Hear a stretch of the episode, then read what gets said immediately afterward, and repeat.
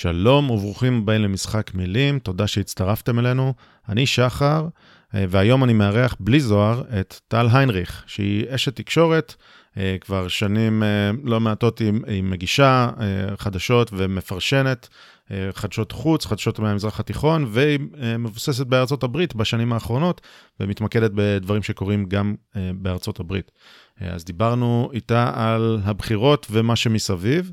וזה היה מאוד מעניין. רציתי לתת כמה דברים קטנים כהקדמה לפני הפרק, אה, ואז, אה, ואז לעבור להקלטה עם טל.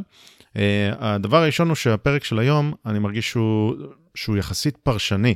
הרבה מאוד פרשנות, דיברנו על הרבה מאוד נושאים.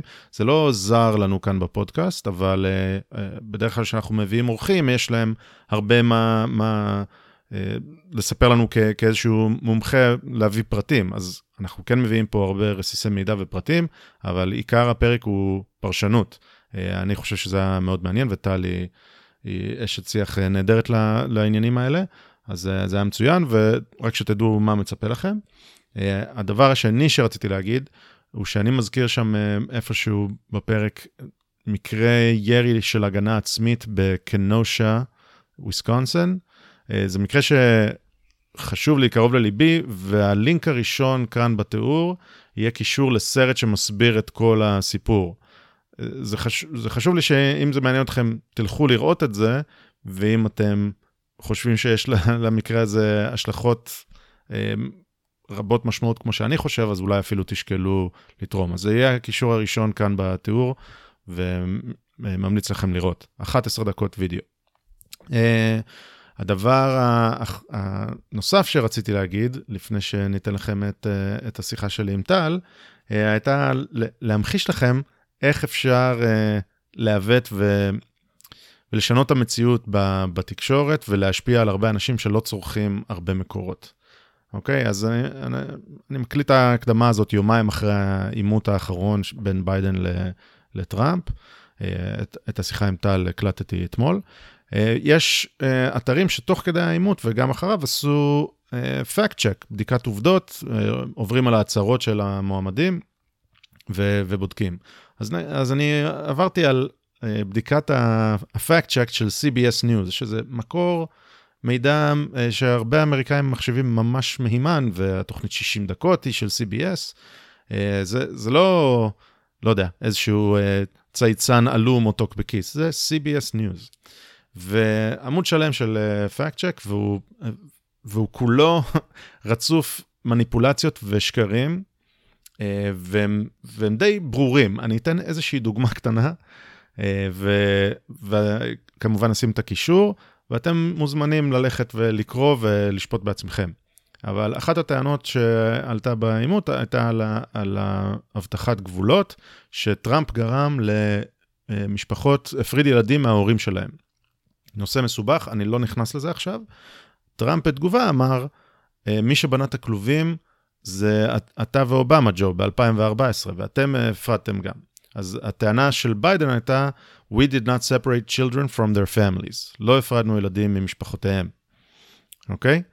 אז fact check של CBS, true. Okay? אוקיי? CBS אומרים, ביידן צודק, אומר אמת, כשהוא אומר, We did not separate. אז fact check true. אבל אז יש פירוט, אוקיי? Uh, כמה פסקאות של פירוט, ושם כותבים, The Obama administration only separated migrant ch- children from families under certain limited circumstances, such as the child's safety appeared at risk וכולי וכולי וכולי. בגדול הם אומרים, ביידן אמר, לא הפרדנו uh, ילדים ממשפחות, fact check, נכון, הם הפרידו רק ש- שהיה סיבה מוצדקת לכך. אוקיי? אז, ב, אז בעצם הטענה של ביידן לא נכונה. אז זה פשוט ל- ללכת ולשים את הטרו הזה במקום שזה מה שרוב האנשים יקראו, אוקיי? הם פשוט ילכו, יראו, אוקיי, טרו, יאללה, נעבור הלאה. ואז בפירוט אתה מסתיר את זה שבעצם זה false, זה בעצם שקר. אה, יש פה עוד המון כאלה בדף הזה, וראיתי עוד דברים מהניו יורק טיימס נגיד.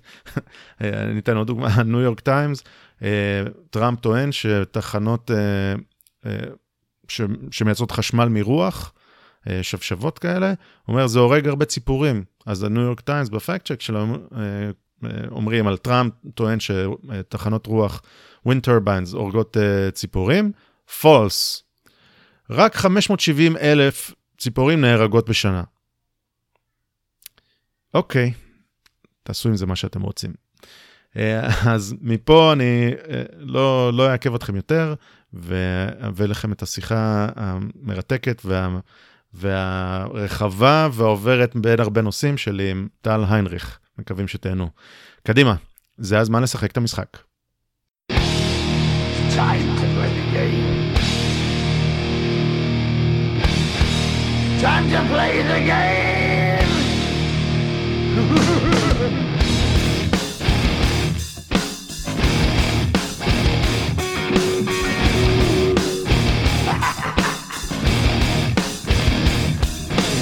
all about the game and how you play it. All about control. And if you can take it, all about your debt. And if you can pay it, it's all about pay. And who's gonna make it?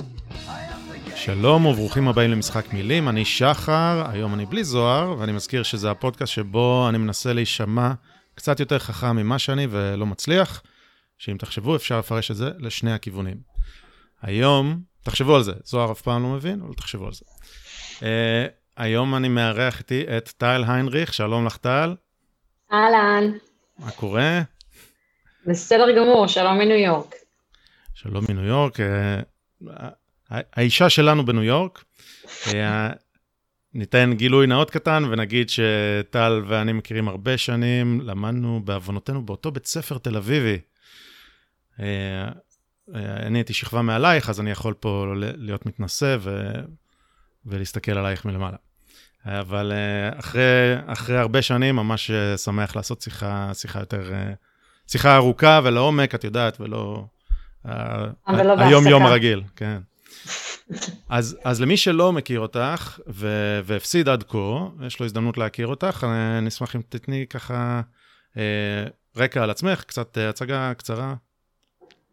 זהו, אז אני אה, אולי השם שלי מוכר לאנשים בארץ בעיקר מהתקשורת, יש כאלה שזוכרים את השם שלי משנים ארוכות, אני חושבת למעלה מעשור של עבודה בערוץ הספורט, במיוחד אה, זכורה ממשחקי כדורסל, הייתי שדרנית קווים ולא מעט משחק, מה זה בלא מעט? כמעט כל משחק כדורסל שאי פעם היה בארץ, סתם אני צוחקת, אבל אה, כן, אה, לא מעט ערוץ הספורט, אה, אולפני ליגת אלופות, מאוחר יותר בקריירה אה, התחלתי יותר להתעסק בחדשות בינלאומיות אה, ובחדשות בכלל, ואז בעצם התחלתי, אני חושבת שב-2013 עזבתי לגרמניה, חזרתי לארץ לטובת עבודה, ואז התחלתי לעבוד כמפיקה לרשת CNN, וזה היה בזמן המלחמה של 2014, בעצם הייתי מפיקה. ושאר אחרי המלחמה...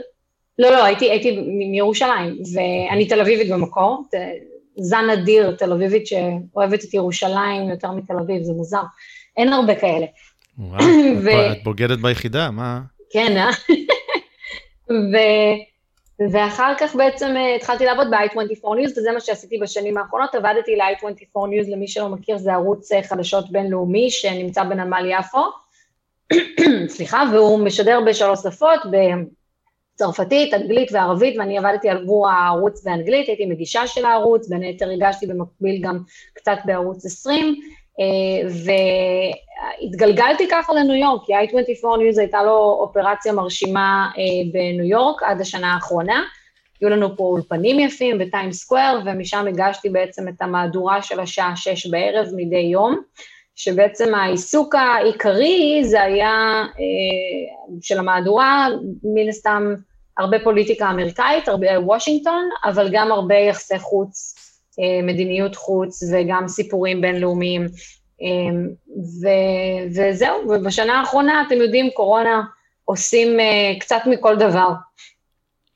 אוקיי, okay, יפה. ו-i24, i24 זה היה ערוץ טלוויזיה ממש, או שזה בדיגיטל? לא, לא, זה, זה ערוץ טלוויזיה ממש, זה, okay. אוקיי. אפשר לראות את זה, אה, כלומר, עדיין אני, אני חושבת כאן ב, ב, ב, ב, בספקטרום, למי שמעוניין. אוקיי, okay. אה, יפה, אז, אה, אז עכשיו אה, את, את פה על תקן אה, פרשנית יחד איתי האמת, כי שנינו הישראלים מניו יורק שמנסים לעקוב, אני שרלטן, את באמת זה המקצוע שלך. אה, וקצת להסתכל מזווית ישראלית על, על מה שקורה פה. מי שמאזין לפודקאסט הזה יודע ש... שעשינו את זה פה לא מעט, דיברנו על מה שקורה בארצות הברית, כי זה מאוד מאוד חשוב, ו... וקורים פה דברים טקטוניים.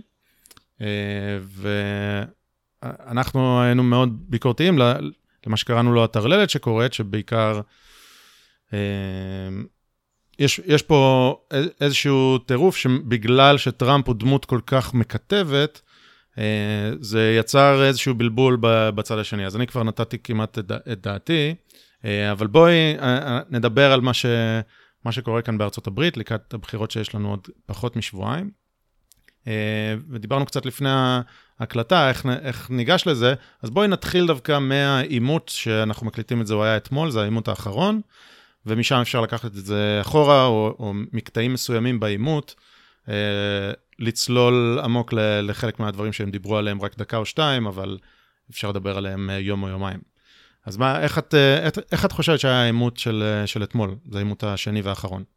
זה די מצחיק, לא מעט אנשים בארץ שאלו אותי על זה, ואני, וגם ברשתות החברתיות, ושחר, אני, צר לי לומר, אני כנראה הבן אדם היחיד בעולם הזה, בטח באמריקה, שנהנה מהעימות הראשון יותר מאשר מהעימות השני. אוקיי, okay, זהו, אז אני הרגשתי שברור שבעימות השני היה יותר תוכן, וגם המנחה הייתה קצת יותר ניטרלית, והפנתה שאלות יחסית די קשות לשניהם בשלב מסוים, אבל uh, זה הרגיש נורא מעושה. כלומר, ג'ו ביידן מנסה ככה לשנן את הנקודות שהוא בטח חזר עליהן וחזר עליהן במהלך השבוע, אמ, אתה יודע, את ה talking point שלו, ומצד שני טראמפ חוזר על דברים שכבר שמענו אותו אומר כל כך הרבה פעמים בכל כך הרבה הצהרות, ושניהם מדברים על אותם נושאים שהם כבר טחנו מכל כיוון בנושא הראשון, אה, ב debate הראשון, כלומר לא היה שם אה, הרבה דברים שאני רציתי לשמוע, שזה אה, בעצם התייחסות ל... ל-gun laws, ל-law and order, ל-supreme court, אמ, בין היתר foreign affairs, אה, כמו ישראלית מצויה, רציתי, אתה יודע, שידברו עלינו קצת, ידברו עלינו קצת, אבל... מה עם אה, הפרובינציה? וברוך השם יש הרבה על מה לדבר, יש הישגים יפים מאוד לממשל טראמפ אה, בהקשר שלנו. אבל אה, לא יודעת, תראה, אני, אני, אני, היו כמה רגעים שכן מצאו חן בעיניי, אוקיי? אני חושבת שקודם כל, כמובן, ואנחנו עוד נתייחס לזה בהמשך, טראמפ, אה, את ה show הוא נתן עוד לפני ה debate.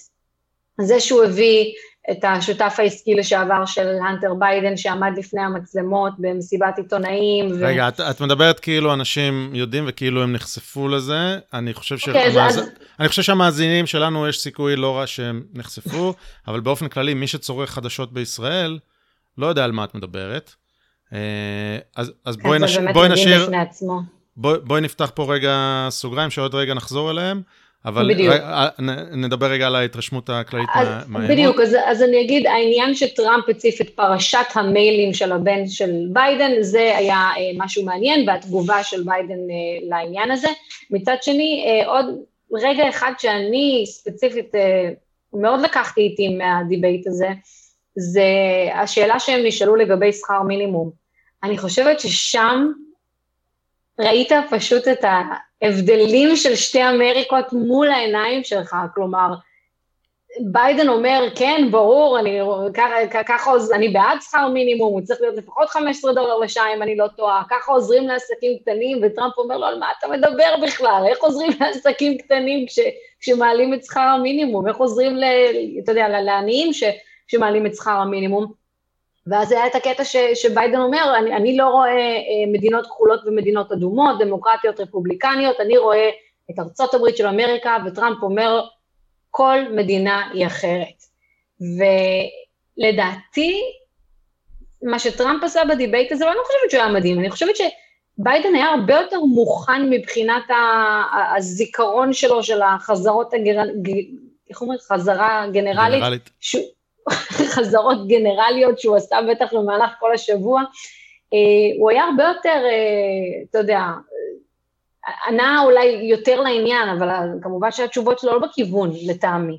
אה, מה שטראמפ עשה, זה, ושמעתי גם את בן שפירו אומר את זה, ואני מאוד הרגשתי ככה, הוא גרם להרבה מצביעים רפובליקנים בדיבייט הזה להרגיש יותר נוח עם ההצבעה שלהם עבור טראמפ.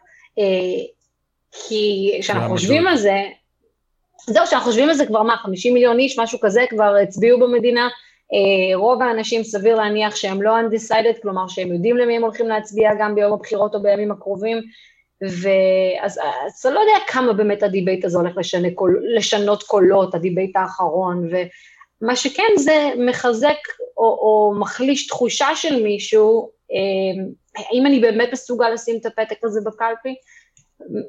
תגיד מה, מה אתה חשבת, איזה debate אהבת יותר? זה. אז, אז יפה, אז אני, אני יותר אהבתי את ה debate האחרון השני. הראשון היה באמת uh, קקפוניה, uh, ואני חושב שבין שניהם, ביידן לדעתי נתן הופעה דומה, uh, עם הבדל אחד שאני עוד שנייה אתאר אותו, וטראמפ uh, לדעתי בדיבייט השני היה הרבה יותר מוכן.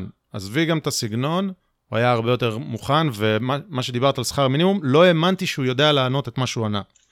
לא האמנתי. זה מדהים שאתה אומר את זה. אתה יודע מה? זה מדהים שאתה אומר את זה. אני לפעמים מוצאת את עצמי, במיוחד שהוא נשאל על אה, ענייני גזע בארצות הברית, מתאכזבת.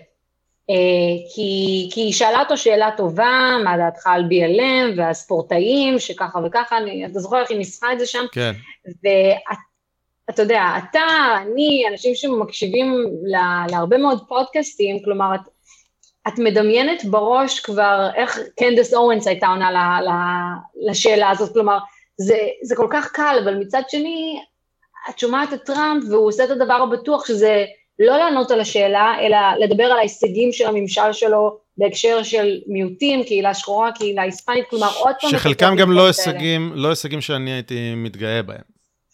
חלקם, חלקם גם דברים שהם, את יודעת, פופוליסטים ולא טובים. אבל... אה, מסכימה איתך, לא, לא מסכימה איתך לגמרי. אז, אז לכן אני נדהמתי מהתשובה מה, מה, שלו על שכר מינימום, אבל עוד שנייה נתאר את זה בדיוק, כי יכול להיות שיש, יכול להיות שיש כאלה אנשים שלא ראו או שמעו את העימות, אה, היית מדמיינת, אבל, אבל אה, אה, אז, אז טראמפ היה הרבה יותר מוכן עם כל מיני דברים, גם בתגובות שלו לכל מיני דברים, והמוכנות שלו באיפה לתת סנוקרת לביידן בסמיר קמפיין של... אה, של הרקורד של ביידן ושל כל הסקנדל הזה שאנחנו נדבר עליו עוד מעט. בעימות הראשון הוא פשוט פספס כל הזדמנות. הוא, הוא היה ממש גרוע. מה שהיה ההבדל אצל ביידן, הוא בעצם היה ההבדל אצל טראמפ. טראמפ, בזה שהוא היה מדוד, חלק מזה זה, זה מכיוון שהחליטו לשנות את החוקים ולכבות להם את המיקרופונים. כל פעם שיש זמן למישהו אחד, אז הם כיבו. אה, אז אה, טראמפ היה מאוד מאופק, זה לא שהוא ניסה להתפרץ ו... והמיקרופון שלו לא נשמע, אלא הוא ידע שזה המצב והוא היה מאופק.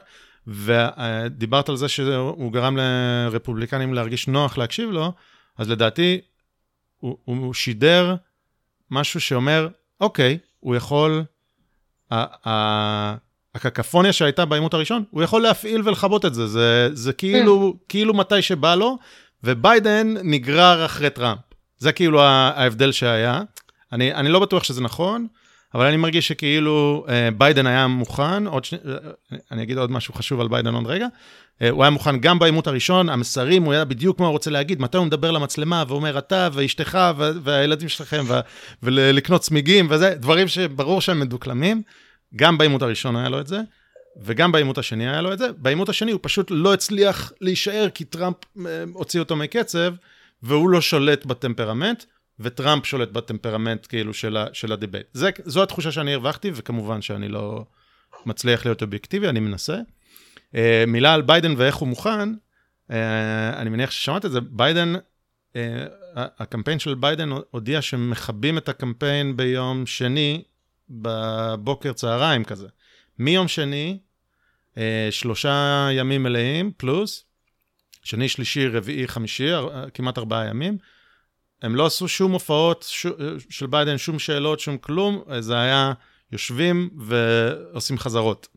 אה, זה די מטורף שזה בכלל, דבר כזה עובר. וזה. עכשיו, עכשיו עוד מילה על החוסר יכולת שלי להיות אובייקטיבי. אה, מבחינתי, כשאני מסתכל עליי, על שחר, אה, טראמפ ניצח בענק. ולמה אני לא חושב שזה נכון? כי אני, אני רגע אתאר את זה באיזה. טר, טראמפ לדעתי הוא, הוא ליצן, שיש לו הרבה דברים חיוביים וחיוניים כרגע, בעת הנוכחית. הוא ליצן והוא לא בן אדם רציני, והוא אומר כל כך הרבה שטויות וזה. אבל הוא, האינטואיציה שלו היא חזקה והוא בכיוון. והוא, והוא מטומטם והוא גורם אנטגוניזם והוא כל מה שאת רוצה, אבל הוא בכיוון הנכון והוא מבין בבטן, או, oh, זה לא טוב, בזה צריך להילחם. או איראן זה כך וכך, או השמאל, זה, אה, השמאל הקיצוני זה כך וכך. הוא, הוא כאילו מבין בבטן את הדברים שלדעתי הם, הם חשובים, ולכן האינטואיציה שלו היא מאוד טובה. היכולת שלו לתקשר את זה, היכולת שלו אולי לפעמים גם לפעול, בטח בהתחלה, שמתקילים אותו, להגיד משהו הגיוני, היא נמוכה ו- ואפילו נמוכה מאוד לפעמים. אז לכן אני גם לא מצפה יותר מדי. אבל, אבל בעימות אתמול, מכיוון שהיו כמה דברים שאני רואה שמישהו לימד אותו, כמו השכר מינימום, זו דוגמה מצוינת, אה, אני לא יודע אם הוא היה מסוגל להגיד דבר כזה לפני ארבע שנים, אבל זה היה בשבילי וואו. וביידן... מדהים שבישראל אתה לא יכול להגיד דבר כזה, כלומר, זה כל הזמן מצחיק אותי, שואלים אותי הרבה על ישראל, ואני תמיד נותנת את הדוגמה של, ה...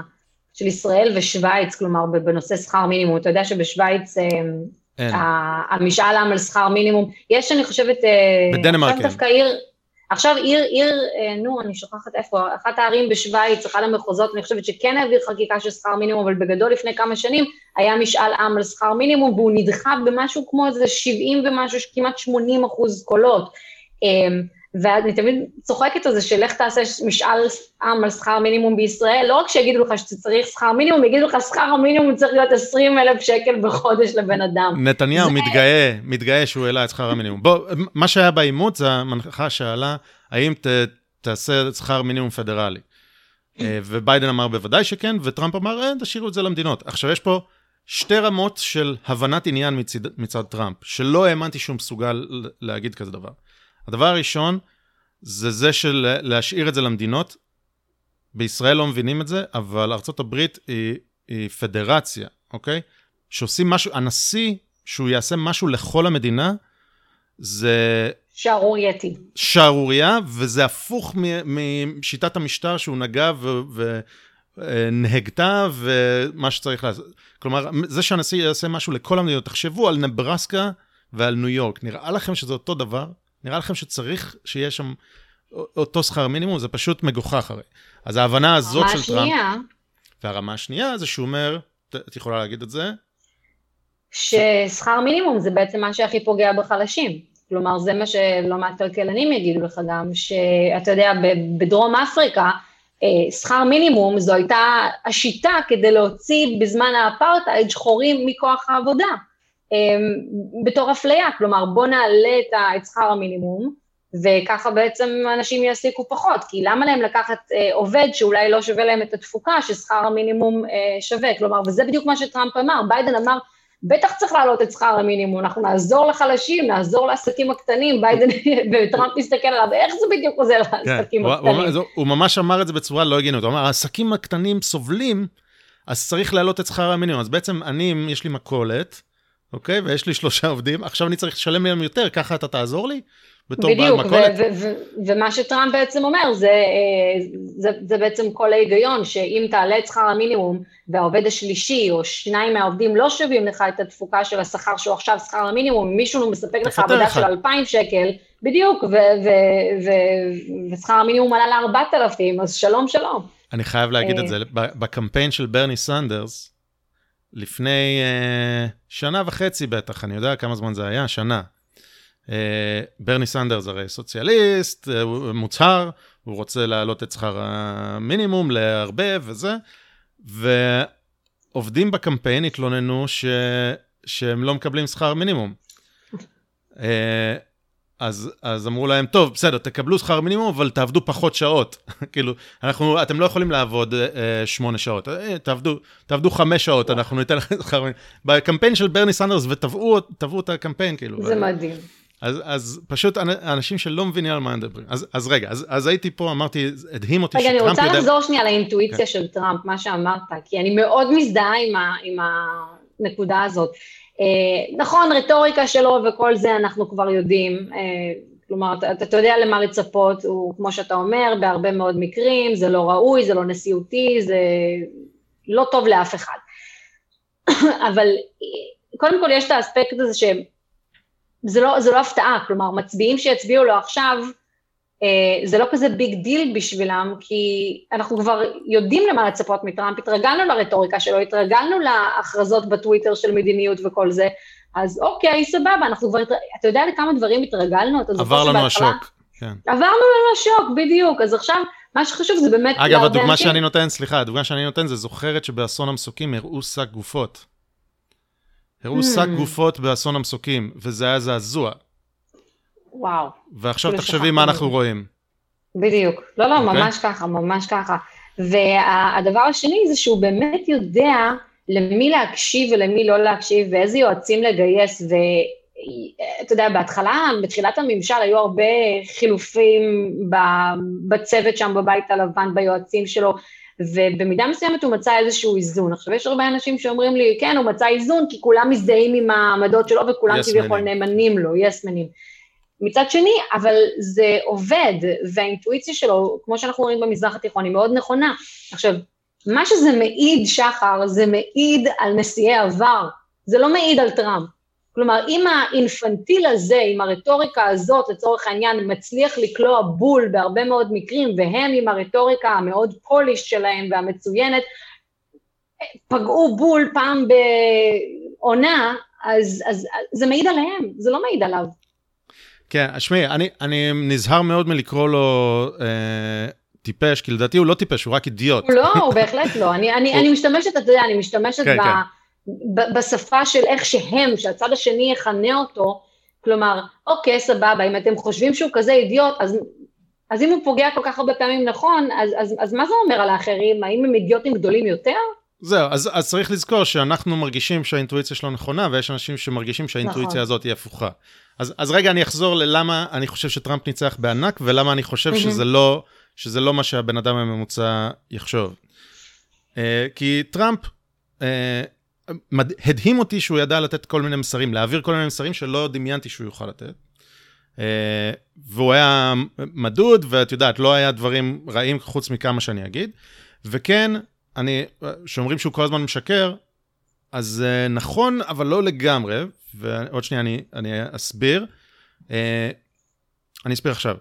הוא אומר דברים בסוג של, הרבה פעמים זה הגזמה, הרבה פעמים זה הגזמה, זה הגזמה של 10, 10 אחוז, לפעמים זה הגזמה של 150 אחוז, כן?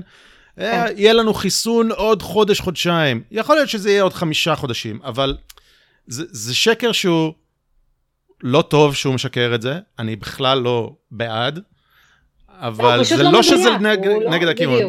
והוא אומר, כל מיני דברים, גם מטופשים כאלה, כמו, אני הבן אדם הכי פחות גזען בחדר. עכשיו, אני אישית לא חושב שהוא גזען, אבל להגיד דבר כזה זה פשוט מטומטם, וזה, נשמע כמו שקר, אוקיי? אז, אז אתה פשוט לא, לא מאפשר לאנשים, אתה מאפשר לאנשים להגיד, הוא לא יכול להוציא מילה אחת אמת. אז זה, זה השקרים של טראמפ, ויש המון כאלה, אני, אני הוא, הוא יותר מבלשט ממשקר. אוקיי? אני ממש בולשט. מסכימה. אוקיי. ההגדרה של שקר, אה, אתה יודע, עכשיו, משתנה. כן, עכשיו, אני שומע את ביידן, ואני שומע כמה שהוא משקר דברים שהם 180 לאמת. עכשיו, רוב האנשים, אני חושב, לא יודעים שהוא משקר. כי אם הם צורכים, ו- וזה כולל את uh, אנשים יקרים לליבי, שפשוט אם לא, אם צורכים סריה של, uh, של אתרי מדיה וחדשות, פשוט לא יודעים שמה שהוא אמר עכשיו זה הפוך למציאות. לדוגמה, ביידן אמר עד מרץ, הוא אמר שטראמפ גזען בזה שהוא סוגר את הטיסות מ- מסין, כן? נכון. ו- ובואו, וננסי פלוסי אמרה בואו ל Chinatown וזה, הוא אמר, טראמפ סגר את הטיסות מסין, ביידן אמר, זה גזענות. ובעימות הוא מעז להגיד שטראמפ אה, לא סגר בזמן וזה, אז, אז טראמפ אומר לו, כן, ואני לא התכוונתי שאתה גזען הזה, אני כתבתי שאתה שונא זרים בהקשר אחר, לא בהקשר של סגירת הטיסות, והיית צריך לסגור מוקדם יותר. אה, עכשיו, עכשיו מי ש... הרבה אנשים לא יודעים שהוא משקר, ועוד סריה של דברים שהוא אמר שם, כולל הדברים על הנטר שעוד שנייה נדבר, כולל הדברים על, אה, על, אה, על המסכות, היה בהקשרי הפרקינג. כל ענייני הגזענות הממסדית, והגזענות. בכלל. אבל עזבי, זה, זה נגיד אידיאולוגיה, בסדר? עוד שניה נדבר על הגזענות הממסדית, ובסדר, הוא, הוא, הוא לא צודק באידיאולוגיה בעינייך ובעיניי, אבל אני מדבר ממש על שקרים, שיש סרט שאומר הפוך. כן, אבל אף אחד כן. לא ראה, מי שצריך MSNBC לא ראה את הסרט, כי זה סרט שערורייתי עבור ביידן. נכון. ואתה מעז לעמוד שם ולהגיד הפוך מהמציאות, כי אתה יודע שמי שרואה MSNBC, רואה רק MSNBC, והוא לא יודע שאתה משקר. נכון. אתה יודע נכון. שיש לך סוג של חסינות ב- ב- אל מול חצי מהעם. אה, אז אני, כשאני רואה את זה, אני רואה את ביידן משקר בכל נושא, עזבי את המדיניות, ממש עזבי, כי... אבל אני פשוט רואה את השקרים ואני אומר, לא, זה, זה, זה. אז, אז מבחינתי זה היה ניצחון אדיר לטראמפ, כי הוא היה מעל ציפיותיי, וכשאני מנסה להסתכל על זה בכל זאת אובייקטיבית, מי שלא יודע כמה ביידן שיקר, אולי ניצחון בנקודות לטראמפ או תיקו. הקטע הזה של הטמפרמנט, אני חושב שזה בתת מודע אולי, כאילו יעביר אנשים כזה טראמפ. אז, אז זו הפרשנות הסובייקטיבית שלי. גם יש את האפקט הזה של איך שה... אתה יודע, תמיד זוכרים את המשפט האחרון, וטראמפ עשה שם טריק חכם עם, ה, עם ה oil, עם, ה, עם השם, לא שמן, אני מחפשת את המילה, נפט. אה, עם, לא, עם, עם הנפט שהוא, ש, שהוא הכשיל ככה את ביידן, והוא, והוא בעצם אמר, אה, ביידן אמר שהוא הולך, אה, קשה לי לחשוב על זה בעברית, וואו, to transition the oil industry. לא, כי זה, אני, אני, מדווח, אני מדווחת ביום יום הרבה באנגלית, ואז שאני צריכה להחליף לעברית זה עושה בלאגן, אז שהוא הולך בעצם, אה, אה, אתה יודע, לתת פחות סובסידיות, או, או בכלל לא סובסידיות, ובעצם לשנות את כל תעשייה, איך שתעשיית הנפט מתנהלת, אז אה, טראמפ שם הכניס לו, הוא אמר אה, פנסילבניה שומעת, טקסס שומעת, אז, וככה בעצם, זה, זה הטעם האחרון שנשארתי איתו, כי ככה הדיון בעצם ננעל. כן, הוא הצליח לגרום לביידן להגיד שהוא בצורה כזאת או אחרת יסגור את תעשיית הנפט, שזה אה, חתיכת אמירה, אה, בטח בתעשייה כזאת כמו בארצות הברית, וגם על fracking הם דיברו, וביידן שיקר שם על זה שהוא לא אמר שהוא יסגור את ה fracking, ו, וטראמפ מיד אחרי העימות הוציא את הוידאו, אבל שוב, רק מי שעוקב אחרי... Mm-hmm. אחרי המקומות האלה יכול אה, לראות את השקר. אה, אמרת על זה שהעימות השני, דברים שכבר דיברנו עליהם וזה, אז דבר ראשון צריך להגיד ששינו את נושאי העימות כמה ימים לפני, היה אמור להיות מדיניות חוץ, אבל שינו וזה חבל. והדבר השני שאני אגיד, זה שאת אה, את לא זוכרת כמה זה רע בישראל וכמה זה מעל כל דבר אחר שמדבר, רמת ה, ה, ה, הרמה שמדברים על מדיניות, ואשכרה מדברים על מה אני מתכוון לעשות או לא מתכוון לעשות, ו, והמדיקר ילך לפה, השכר מינימום לשם, כמה בישראל זה רדוד פי 100, כן? שמאל חלש. מאוד נכון. אה, אה, אה, כחול לבן או ארדואן, את יודעת, זה, זה, לדעתי... ואגב, לצערי, אתה יודע מה, לפחות, לפחות במדיניות וביטחון ותפיסות של מקומנו באזור, יש לך עוד הבדל בין ימין, ימ, מאוד, ימין בנט לבין מרצ, אוקיי? בוא נגיד ככה. אבל בנושא הכלכלי, זה ממש לתפוס את הראש, כלומר, יש לך סוציאליזם light וסוציאליזם כבד. כן. באמת, אין דיון, אין דיון שם. הבעיה היא שאין דיון.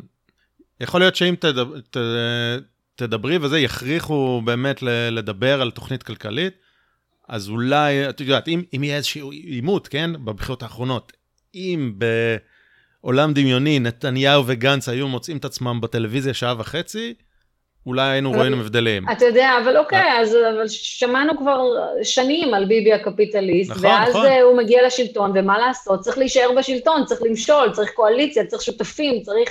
אתה יודע, אני, אני כל הזמן נזכרת, אני חושבת שזה היה רעיון שהוא העניק, אם אני לא טועה, זה היה לדה-מרקר או לכלכליסט לפני הרבה שנים על שוק הדיור ויוקר המחיה בארץ, והוא באמת בגדול אמר שם 1, 2, 3, פחות או יותר מה צריך לעשות, הפרטת קרקעות וביטול של חוק, שינוי של חוק התכנון והבנייה, אבל אני זוכרת שהוא אמר, גם כראש ממשלה, אתה לא יכול לעשות כלום, אתה יודע.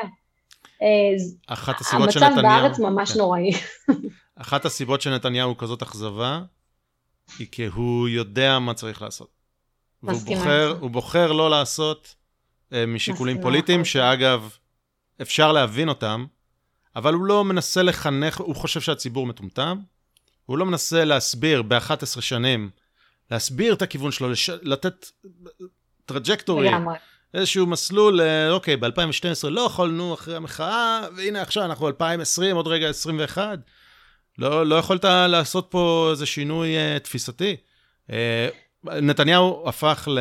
אני תכננתי להקליט על זה פרק אחר, הוא קצת הפך ל-one issue prime minister. Uh, כן. והוא עושה את זה מדהים, וכל מה שבפנים, עכשיו קורונה הוא כן, מתעסק וזה, אבל, אבל לא מעניין אותו אה, כלכלה, משילות, כאילו, הדברים האלה שאנחנו מדברים עליהם של ואז, ואז על מי אתה כועס יותר? על מי אתה כועס יותר, שחר? על בן אדם כמו נתניהו, שאתה, במובן הכלכלי שאתה אומר, הוא, הוא יודע מה צריך לעשות, הוא יודע איך כלכלה עובדת, ואיך צריך כמה שפחות להתערב כמדינה, ומצד שני, והוא עושה את ההפך, ממש את ההפך, כלומר, מרגיז, אה, מצליח להרגיז הרבה מאוד אנשים.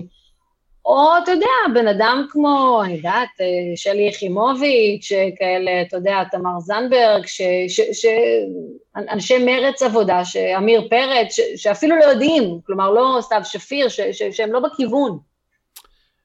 אה, זו תשובה מורכבת, אמרתי, זאת הסיבה שנתניהו הוא כזאת אכזבה. אה, כי הוא יודע, וכשהוא מדבר ב... היה לפני איזה שנתיים, שלוש, ועידת גלובס, הוא מדבר, ווואו, הלוואי וזה היה ראש הממשלה שלי פה. איזה, איזה יופי. אה, ו- ו- ואיך אנחנו גם יודעים שהוא יודע? כי הוא היה שר אוצר והוא עשה את זה. ואז הוא חטף על הראש בבחירות. ואז הוא הבין, אוקיי?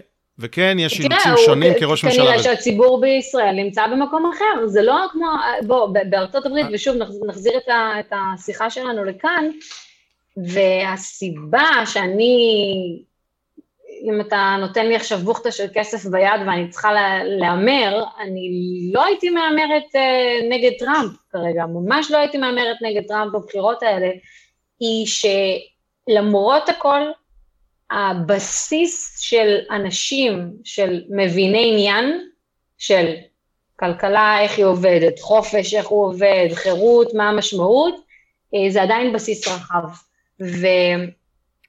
ואנחנו נדבר על זה עוד מעט, אבל העובדה שהמפלגה הדמוקרטית שברה כל כך חזק שמאלה על הנושאים האלה, על, אתה יודע, כל העמדות על המוסדות של אמריקה, מה זה אמריקה, איך הממשל פה בכלל צריך להתנהל, ובמיוחד גם במובן הכלכלי,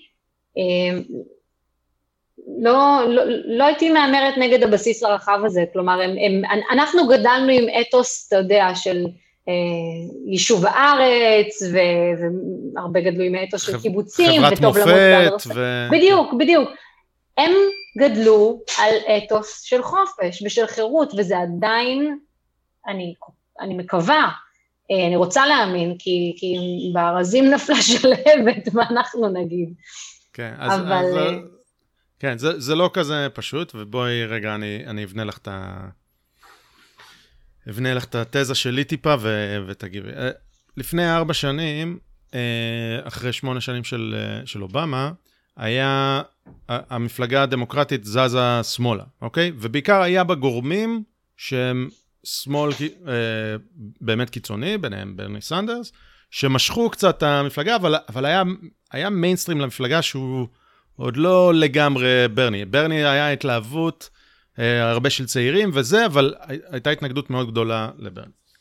ואז התזה שלי היא כזאת, אה, ברני לא ניצח, הילרי ניצחה, והילרי היא כאילו באמצע, היא מיינסטרים, אוקיי? רגיל, ממשיכים רגיל.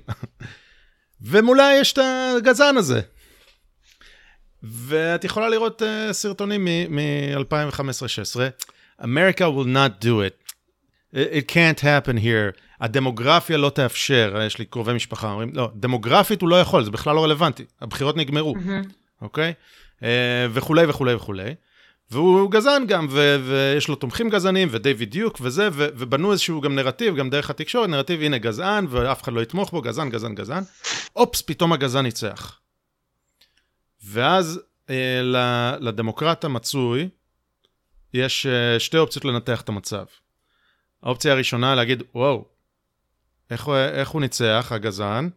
אולי זה כי אה, הוא פוחד מה, מהשמאל הקיצוני, מהברני, והוא בא להגיב, או אולי חצי מהמדינה באמת גזענים, ו... ואני... וצריך להילחם בהם. ולצערי הדמוקרטים בחרו באופציה השנייה. אני מכליל כמובן. שנייה, אבל אה, יש לו שתי אופציות שאתה אומר, ומה, ומה הוא מפספס, הדמוקרט המצוי? מה הוא לדע, מפספס? לדעתי, לדעתי האופציה הראשונה הנכונה, ש, שטראמפ הוא לא אה, היה זה שבישר על הבעיה, טראמפ היה תגובה לבעיה שקורית. הוא היה תוצאה ותגובה לבעיה שמפעפעת בארצות הברית הרבה מאוד שנים, ואפשר גם ל- ללכת אחורה לשנות ה-60, ואותם סטודנטים, היום הם פרופסורים, אוקיי? אז כבר היה להם פרופסורים קיצ... קיצוניים, היום הם קיצוניים הרבה יותר, ואני כישראלי רואה את הבעיה הזאת 20 שנה, כי ישראל הייתה הראשונה לחטוף את הטרלול הזה, אוקיי? הטרלול של, ה... של אנטי ישראל, שאנחנו מכירים אותו מהקולג'ים 20 שנה, רואים אותו נכון. בווידאו עם 20 שנה, אף אחד לא רואה אותו. אנחנו ראינו אותו, כי אמרנו, וואו, מה קורה שם, אוקיי? והאמריקאי הממוצע לא ראה אותו, ואז פתאום ב-2010 אולי רואה קצת יותר וזה, וב-2014 מתחילים כל מיני אירועים של תחפושות בהלואוין. ו... והשתלטויות על uh, קמפוסים ו... ו... וכולי וכולי, ו... וגוגל ופייסבוק שמתחילים, הר... הרבה מאוד תהליכים שקרו, בסדר? לא נעשה את כל הסיפור, אבל טראמפ היה תגובה לרק... לרדיקליזציה. הוא היה זה שיילחם, שיילחם נגד ה... רדיקליזציה, ומה חשוב ברדיקליזציה? זה לא הסטודנטים שאני תיארתי אותם פה. הבעיה היא שאותם סטודנטים כבר לא סטודנטים, והם מנהלים בחברות הגדולות בארצות הברית. בחברות טכנולוגיה הגדולות, וב, אה, ובחברות מדיה הגדולות, והאמריקאי הממוצע חוטף מכל מקום דברים שהופכים לו את העולם לחלוטין, כן? של רד, רדיקליזציה שמאלית, אוקיי? ו, והרבה אנשים ישמעו את זה ויגידו, יואו, איזה פופוליסט אתה, רדיקליזציה. אני אומר, כן, יש הרבה דברים שפשוט השתנו. היום אי אפשר להגיד ש... הרבה אנשים ייתקלו. ב... אה, את יודעת, יש הרבה סיפורים של אנשים שפוטרו וזה, שאמרו שחבר'ה, ילדים בני שלוש, אולי לא כדאי לתת להם הורמונים חוסמי, אה, חוסמי אה, התבגרות, כאילו, אולי צריך לחכות טיפה ילד בן שלוש לפני שמתחילים uh, להעביר אותו מין? סתם, זו דוגמה אחת מיני, okay. כן. מיני אלף, כן? אז טראמפ היה תגובה, אני מדבר פה המון, עוד שנייה אני, אני אשחרר לך. ו, ו, ובעצם אותו דמוקרטי מצוי, האופציה הראשונה הייתה הנכונה. הוא היה צריך להבין, או, oh, בעצם זה לא שהם גזענים, אלא כשאין מי שיילחם עבורם, הם מוכנים לקחת מישהו שקוראים לו גזען, שיילחם עבורם. אוקיי? אה, אה, כש, כשאין מי שיילחם, יש אה, ציטוט כזה שאני לא זוכר אותו בדיוק, אבל כשלאף, כש, כשאף אחד, אה, אני לא זוכר בדיוק את הציטוט, כשהציבור רואה שאין מי שיילחם אה, mm-hmm. עבורו, הוא מוכן, מוכן לקחת פשיסט שיילחם עבורו, משהו כזה, זה ציט, ציטוט לא מדויק אמרתי, אני אחפש את הציטוט המדויק. אז בעצם אותם deplorables אמרו יאללה, הוא לא משהו וכן, יש כאלה שמתים על טראמפ ומעריצים אותו וזה, אבל הרבה מאלה שהצביעו לו לא מתים על הסגנון. לא, בואו, לא... אבל הוא לפחות זה ש... שאומר, אומר, אה, נלחם עבורם. אה, ו... ואני אסיים את התזה עוד 20 שניות. והדמוקרטי המצוי עשה טעות, ולא הבין את זה ש... שזה בעצם תגובה, אלא הוא הבין, וואו, אמרו על טראמפ שהוא גזען בטלוויזיה, והחבר'ה האלה זה לא השפיע עליהם, זה אומר שהם גזענים, וברני צדק, אוקיי? זה נכון, ו... אני מסכימה, תראה, אני מסכימה איתך לגמרי. וזה סחף את הדמוקרטי המצוי שמאלה, גם אם הוא לא שם לב ורצה ללכת שמאלה, פשוט היום הדמוקרטי המצוי, ויש לי הרבה כאלה סביבי, מקבלים דברים שהם לא סבירים. ואנחנו עוד שניה נדבר על חוויותייך בניו יורק, אבל פשוט אה, אנשים שקרובים אליי מאוד, שפשוט מקבלים את זה שצריך לעשות, צריך לנהוג באלימות נגיד, אוקיי? ואז הם מסבירים לך, רגע, רגע, אין דבר כזה שמאל קיצוני, ככה כותבים לי אנשים בפייסבוק, את לא יכולה לעשות הקבלה, יש ימין קיצוני ויש שמאל. שמאל אולי טיפה יותר שמאלי, אבל אין כזה דבר שמאל קיצוני. עכשיו, לך תסביר להם, ואז הם תמיד, אבל היטלר, אבל היטלר, אתה יודע, אתה מכיר את אלה, גם ביידן עשה את הטריקים האלה אתמול, כן, שדיברו על אה, צפון קוריאה, אבל עם היטלר הסתדרנו יפה לפני מלחמת העולם השנייה. כן, כן אפילו, אפילו שזה קטע, קטע שחובטים בו לדעתי לא בצעיר, זה סתם היה כאילו... אה... מטאפורה לא מוצלחת, זה לא היה כזה, כן, זה בסדר. כן, אין, אל תביא, אתה אף פעם לא מביא את היטלר למסיבה. מאפס להיטלר, מה שנקרא. למה אפס להיטלר? אה, אתה יודע, אין כזה דבר שמאל קיצוני, אז לך תסביר לאנשים האלה שבעצם אידיאולוגיה של שמאל קיצוני היא הרעיבה, המיתה, אמללה אה, יותר אנשים בפלנטה הזאת, באמת, יותר מאשר כל מלחמות העולם בערך ביחד. אמ, וזה מדהים, תיקח, סתם שאני חושבת על זה, אני יודעת מה, תיקח את מאו וקמבודיה ורוסיה ומזרח גרמניה, ואין לזה סוף הרי, וקוריאה. עכשיו, אני מאוד מסכימה עם מה שאתה אומר על זה, על הסיבה למה המפלגה שברה שמאלה, וזה הסבר מעניין. מה שמדהים אותי זה שאותם דמוקרטים שאתה מתאר, הם, הם קודם כל מאוד מאוד עיוורים להקצנה שנכון, כן, התחילה שנות ה-60 והפרויקטים, ואתה יודע, שעשו פה עבודה מזויפת שהמציאו להרבה מאוד אנשים, והשיכונים לאוכלוסיות מיעוטים וכל זה, ואיך שזה תקע אותם בגטאות, נדבר על זה תכף. אבל הם מאוד מאוד עיוורים למה שקרה תחת שמונה שנים של אובמה. כלומר, אני, ההקצנה התחילה שם, והם לא מבינים את זה, הם, הם פשוט עיוורים לתהליכים האלה ש, שעשו לחצי מהציבור האמריקאי, באמת ממש חצי מהציבור האמריקאי, ואני רואה את זה על חברות שלי שהן דווקא רפובליקניות בניו יורק, אה, עד כמה הן מזדעזעות כש, כשהן חושבות בעצם על, על רק לא אובמה שואף, הם לא רצו את הילרי, לא רוצות את ביידן, כי רק לא אובמה, זה אפילו לא על הילרי או ביידן, בשבילן. אה, פשוט עשו דה-לגיטימציה לחצי מהציבור האמריקאי בתקופה הזאת, כלומר, ואנשים לא רואים את זה, או, או דמוקרטים, כי הם כאילו, אתה יודע, חושבים, מה, אבל, אבל הוא דיבר כל כך יפה, קודם כל דיבר יפה מאוד עם הטלפרומטר, גם עכשיו בפילדלפיה הוא דיבר מדהים עם הטלפרומטר, זה כישרון לקרוא, אני עובדת בזה לקרוא אחלה יפה, טלפרומטר, אבל... אמ, אז כן, אז הוא דיבר יפה והוא השתמש במילים יפות, אבל אתה יכול להגיד, מילים כמו אחדות וסולידריות, אבל שהמשמעות שלהם כל כך ריקה מתוכן, אתה מבין? אתה אומר אחדות וסולידריות, אבל אתה שולח את ה-IRS, את מס הכנסה, to crack down על כל ה-Tea Party offices, על כל ה... תפרטי בבקשה. תגיד את זה אתה. לא, אני, אני רציתי לתת לך פושבק, להגיד, מה, את זורקת לי סיסמאות, אובמה זה, הוא היה הדמות שאנחנו רוצים, אם אנחנו מדמיינים נשיא ייצוגי, אנחנו מדברים על אובמה. אובמה שיודע לדבר, נראה טוב, אתלט, יודע לרקוד, מצחיק. אה, וזוגיות אה, יפה, זוגיות יפה, חיוך יפה, מתחת שלו בבית הלבן. שחור, אה, וחבר של, של המגניבים. ובאמת אני אומר, אובמה הוא פרזנטור נשיאותי מדהים. ועכשיו את באה ואומרת לי שהוא זה שהביא את הכיתוב? מה, מה זה מה שאמרת פה על הטי פארטי? מה, מה זה? את יודעת, את יודעת לפרט? זוכרת פרטים? הוא שלח, אני חושבת, הוא בעצם נתן את ההוראות למס... למס הכנסה להתחיל ולעשות אה, פשיטות ולבדוק אה, כל מיני מיסים וחיובים ומאיפה מגיעים כספים, ואתה יודע, כל, ה, כל הארגונים של, של מפלגת התה בעצם, של הליברטריאנים שהוא סלד מהם, או למשל, אתה יודע, אם זה הרטוריקה שלו על אה, שה-GOP, שהמפלגה הרפובליקנית היא אנטי-היספנים, או, או להגיד שאנשים שהם אה, מתנגדי הפלות, שהם פרו-לייף מה שנקרא, הם הכריזו מלחמה נגד נשים. העניין הוא שהוא ביטל את האנשים שחושבים ככה, אתה יודע, אני ואתה יכולים להיות בעמדה אחרת לצורך העניין על ההפלות, לא שאני יודעת ואתה לא יודע אפילו מה, מה הדעה שלי בנושא, אבל אנחנו יכולים לדבר על זה. מה שהוא עשה דרך המעשים שלו, אה, ואנחנו בישראל מכירים את זה, כלומר העובדה שלא היינו, אתה יודע, תחת אובמה אתה לא יכול להשתמש באסלאמיק טרור, אין טרור אסלאמי, אתה לא יכול להגיד באותו משפט את שתי המילים האלה.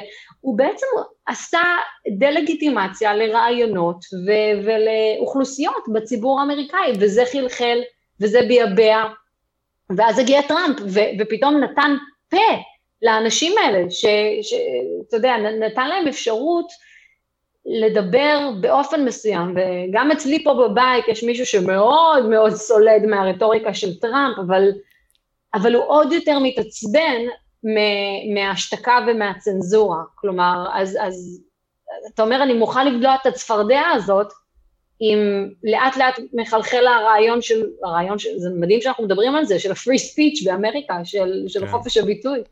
כן, נגיע לזה, כי זה הדבר הכי חשוב שקרה בשבועיים האחרונים. אבל אה, אה, על אובמה, אני חייב ל, ל, להשלים אותך, לחזק את מה שאת אומרת. Mm-hmm. דוגמה למה ש...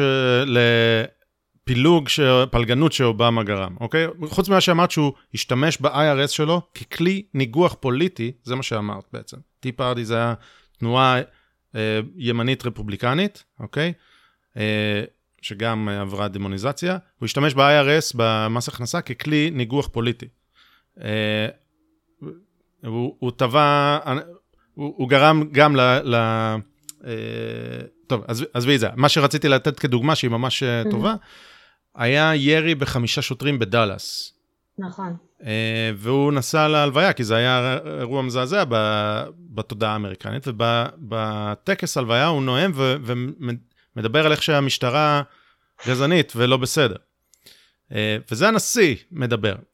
או סליחה, מה, מה, מה קדם לזה? תקריא את uh, מייקל בראון. נכון? בפרגוסון. כן. מה קדם לזה? ואדון התובע הכללי שלו, אריק הולדר, בחיי, שאפילו לא בא לי להעלות את השם שלו על השפתיים, יסלח לי האל, אבל אה, אה, כלומר, אז... זה, זה היה מדהים, זה באמת היה מדהים. ה-FBI, חקירה, grand jury, אומרים דבר אחד, התיק היה כך וכך, אה, ו, ובעצם, אה, אתה יודע, הרבה מאוד, החקירה צריכה להיסגר כי, כי כך וכך, וזה מה שקרה ולא מה שמספרים לכם בתקשורת ולא מה שאחרים מספרים לכם. אה, ואדון אריק הולדר מצליח לסובב את זה, כי לא, גזענות, גזענות ממסדית, ו... ו ואז מתים שוטרים, ואז נרגעות המהומות. ממש. אה, אז ראינו כמה נרגעו, שנגיע לזה עוד רגע. תגידי, אה, אני לא יודע מה דעתך בנושא, אבל בואי תסבירי לי למה אני צבוע, או למה אני לא צבוע. כי אני מדבר על אובמה, הנשיא שמדבר על זה שהשוטרים גזענים, אבל בישראל נתניהו, שאני כבר הבעתי פה את דעתי, שלנתניהו, נתניהו צריך ללכת, אבל לא במשפט. כי המשפט הזה הוא תפירת תיק בעיניי. והסברתי את זה ארוכות, כי, כי חקרתי את זה עד כמה שאני יכול לעומק ו, ואין שם שום דבר. אה, אבל נתניהו עושה אותו דבר.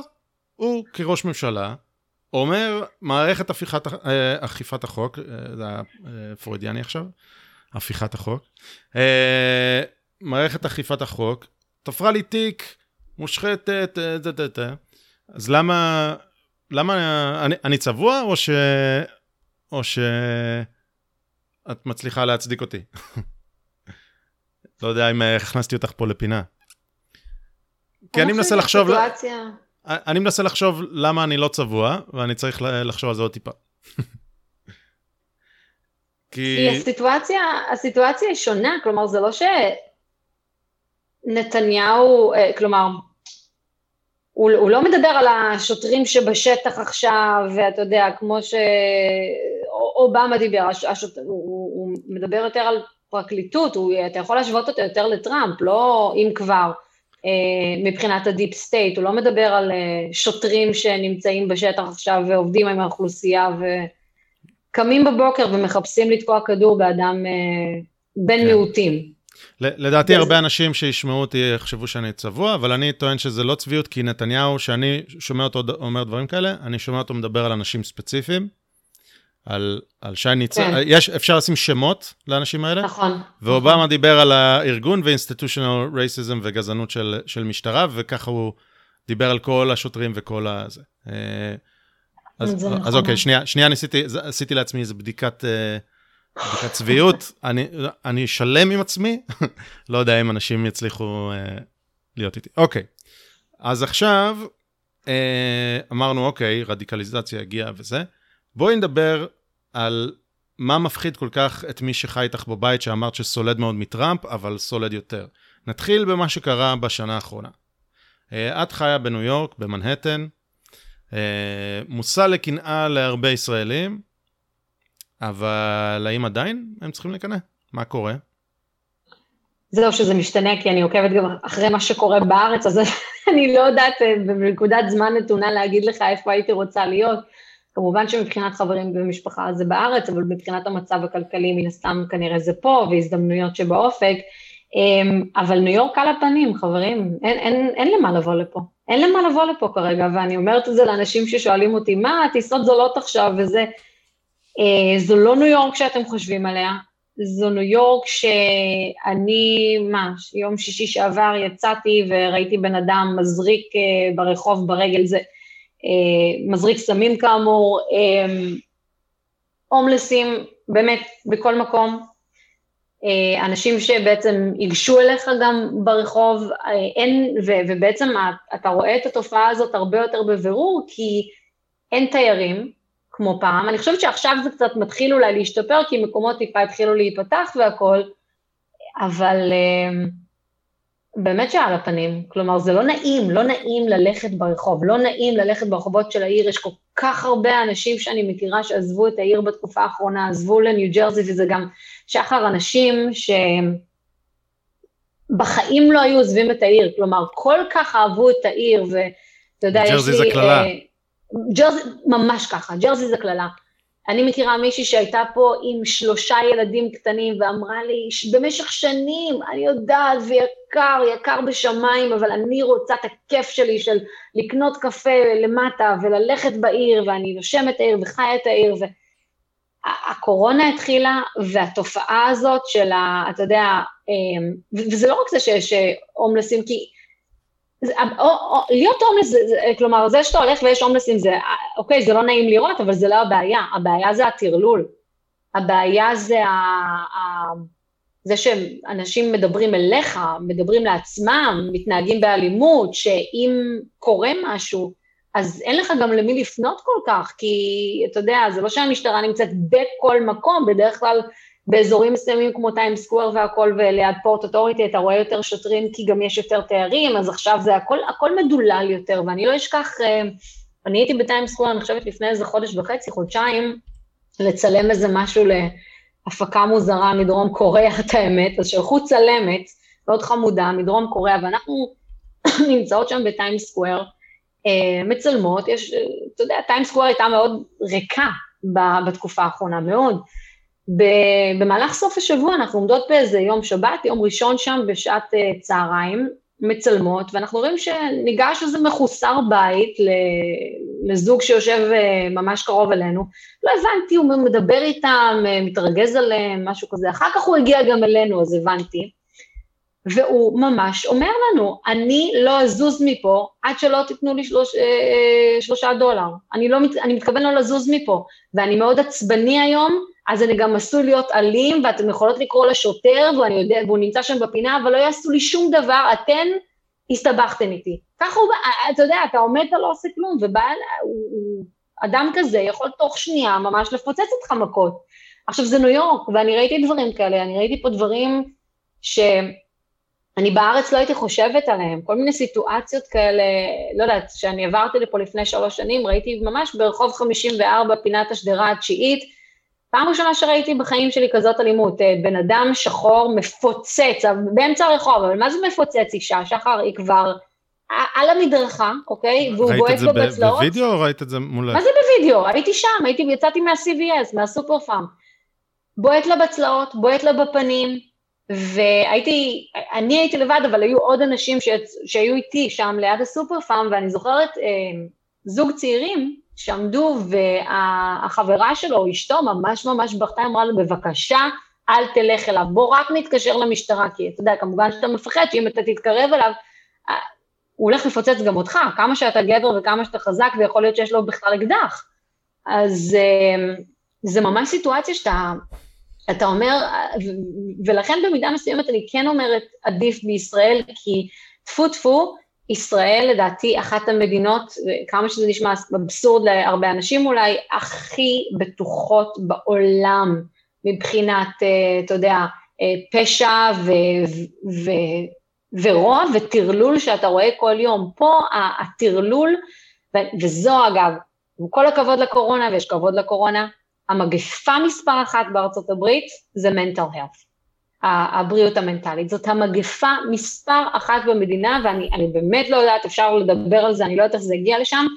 אה, זה מה שלי הכי מציק במדינה, עוד יותר מציק לי שלמדתי לחיות איתה, שאני הולכת, אני באמת הולכת ברחוב, ובכל יציאה שלי מהבית, באמת, אני רוצה להגיד בממוצע, סביר להניח שאני אראה בן אדם או שניים מדברים לעצמם. מדברים לעצמם, אתה יודע, בקולי קולות, דברים שלא ראיתי שחייתי באירופה, ולא ראיתי שחייתי בישראל. אמ, ואם ראיתי שחייתי באירופה, אז האנשים מסביב מרימים גבה או מסתכלים, כלומר, יש נורמות חברתיות מסוימות, אה, ופה זה לא תקף. פה מחבקים ומאמצים את השונה ואת המיוחד, אפילו, אפילו ברמה של לבוש. כלומר, מה שגברים ונשים יכולים לעטות על עצמם ולצאת איתו לרחוב, אה, אתה יודע, פה זה מתקבל. אתה, אתה, מה זאת אומרת? יש אנשים ש... אתה יודע, בטיימס סקוור אתה תראה בן אדם ערום אפילו, אישה שמסתובבת, אני לא יודעת אם אתה מכיר אותה, היא מאוד מפורסמת, היא, היא, היא כמו המקבילה של הקאובוי, אבל היא מסתובבת עם החזה חשוף, וזה... כמה אנשים הלכו ערומים כאילו במהלך הקורונה, זה בכלל מטורף, באפר ווסט ובאפר איסט ובמידטאון, וזה פשוט פסיכי, ואמריקה מחבקת את זה, אה, וזה מוזר לי. אה, זה מוזר לי. ניו יורק ו... מחבקת את זה, אמריקה, אמריקה נכון, שונאת את מדינת ניו, את, אה, את ניו יורק, כאילו זה... אני מסכימה איתך, אתה יודע. coastal elites זה מונח שהאמריקאי ה... אני מסכימה איתך, ואתה יודע מה, גם כשהייתי מבקרת את החבר שלי כשהיה לומד באבנסטון בנורת'ווסטרן, שזה פרבר, פרבר, פרבר צפוני של שיקגו, גם שם, בפרבר הקטן הזה, אם תרצו, רמת אביב ג' מרכז שוסטר כזה, אפילו לא, אמ, המטורללים נמצאים ברחוב. זה לא, עכשיו, אני שנייה חוזרת למזרח התיכון, כי זה תמיד דיון שהיה לי, ואני סיקרתי פה לא מעט אירועים של, אה, של מס שוטינג, כלומר בבתי ספר וכאלה דברים, ואני תמיד הייתי אומרת לקולגות האמריקאים שלי, עם כל, כאילו, אתה יודע, עם כל הדיון שלכם סביב חוקי הנשק המתירנים, בקושי, וזה רק בשנים האחרונות, מדברים על העניין המנטלי. אני אומרת להם, תקשיבו, אצלנו במזרח התיכון יש לנו הרבה שיגעון, הרבה אידיאולוגיה, הרבה דם, הרבה דת במובן הרעיל של מלחמות קודש כאלה ואחרות, אבל עדיין אתה לא תראה חמאסניק הולך לבית ספר שלו לשעבר ומרסס את הכיתה בכדורים, כי סתם ככה, אתה לא תראה את זה, ב... אתה תראה את זה בקטנה במקומות אחרים, אבל... לא, אבל... תראה אותו עושה את זה לבית ספר של יהודים. אוקיי, אבל, אבל זה, זה, אבל זה סיפור משהו. אחר, כן. זה סיפור אחר, זה סיפור אחר. אתה לא רואה את הדברים האלה, תגיד לי. ב, ב... ו- וזה לא שיש כל כך קושי בלהשיג נשק, תגיד לי, יש קושי בלהשיג נשק בתימן? יש קושי בלהשיג נשק ב... ב- בשטחים, יש קושי בלהשיג נשק, אתה יודע, בישראל, אתה יודע, בישראל, יש קושי בלהשיג נשק, כמה חיילים לוקחים את הנשק הביתה, כמה, כמה אנשים יש לאח שלהם או לאבא שלהם או לשוטר נשק בקרבת מקום אם הם היו רוצים להשתמש בו. אוקיי, אז לא אוטומט, אז אקדח. אבל אין את, ה, את העניין המנטלי הזה אה, עד כדי כך, אה, ואני שמחה שאין אותו, אה, כמו שיש את זה פה. אה, זה גם, זה תרופות מרשם במידה רבה. אני, אני לא יודע אם שמת לב, נכון. אבל אם את uh, תסתכלי על, אני זוכר בתור ילד, הייתה לי משפחה בארצות הברית, וכשהיינו באים, אז כשרואים טלוויזיה בפרסומות, נגיד שיש חמש דקות פרסומות, שלוש דקות מזה תמיד זה פרסומות לתרופות. עכשיו, הפרסומות לתרופות זה, זה מאוד מצחיק, כי יש רגולציה שאומרת שחייבים לקרוא את האזהרות בפרסומת. הפרסומת היא דקה, 15 שניות מספרים, כן, זה גורם לי להרגיש כזה טוב, ואני כך וכך וכך, ואז 45 שניות יש קריין שמקריא, ועלול לגרום לנטיות להתאבדות, ובינתיים יש לא תמונות של... לא לנשים בהיריון, לא כן. לאנשים מתחת לגובה מטר שישים, לא ל... נכון, ובינתיים תמונות של גבר ואישה מתנדנדים על נדנדות, עושים לחיים עם כוסות יין, כאילו תמונות שמחות, בינתיים הקריין שם מדבר על איך כולם הולכים למות. אז, חוץ מזה שזה מצחיק, אה, יש לאמריקאים, אם תדברי עם אמריקאי, הוא יודע שמות של תרופות. הוא יגיד לך, לקחת את ה... לא יודע, איזה, איזה שם של תרופה, ואני אומר, מה? מה זה ש... אני מכיר אקמול, ו... אופטלגין לא ושלום. אופטלגין, ואדוויל. אגב, גם אופטלגין ואדוויל זה, זה התקדמות ממה שהייתי ילד, כן? פעם זה היה אקמול, רק אקמול. נכון. אבל בסדר. אקמול, מוקסיפן, זהו. ולא יודע, אולי סטרפסילס, אני מכיר לגרון. אבל הם, מתחילים לדבר איתי בכל מיני מחלות מתקדמות וכל מיני דברים, מדברים איתי על שמות של תרופות, אז זה פשוט חלק מה... והם לוקחים את זה ממש בקלות. את יודעת, אני כזה... אך, נראה לי לא שתיתי מים, אני צריך uh, לשתות. קח כדור, הנה, יש לי כדור. מה, מה כדור? עזבו אותי. אה, אז זה ממש אה, הבדל, ו- ולכן הטירוף הזה של תרופות והקלות של תרופות, חוץ מזה שיש לה עיוות שלם כלכלי פה בארצות הברית ולא נדבר נכון, על זה. נכון, זה כבר משהו אחר. זה, זה פודקאסט אחר.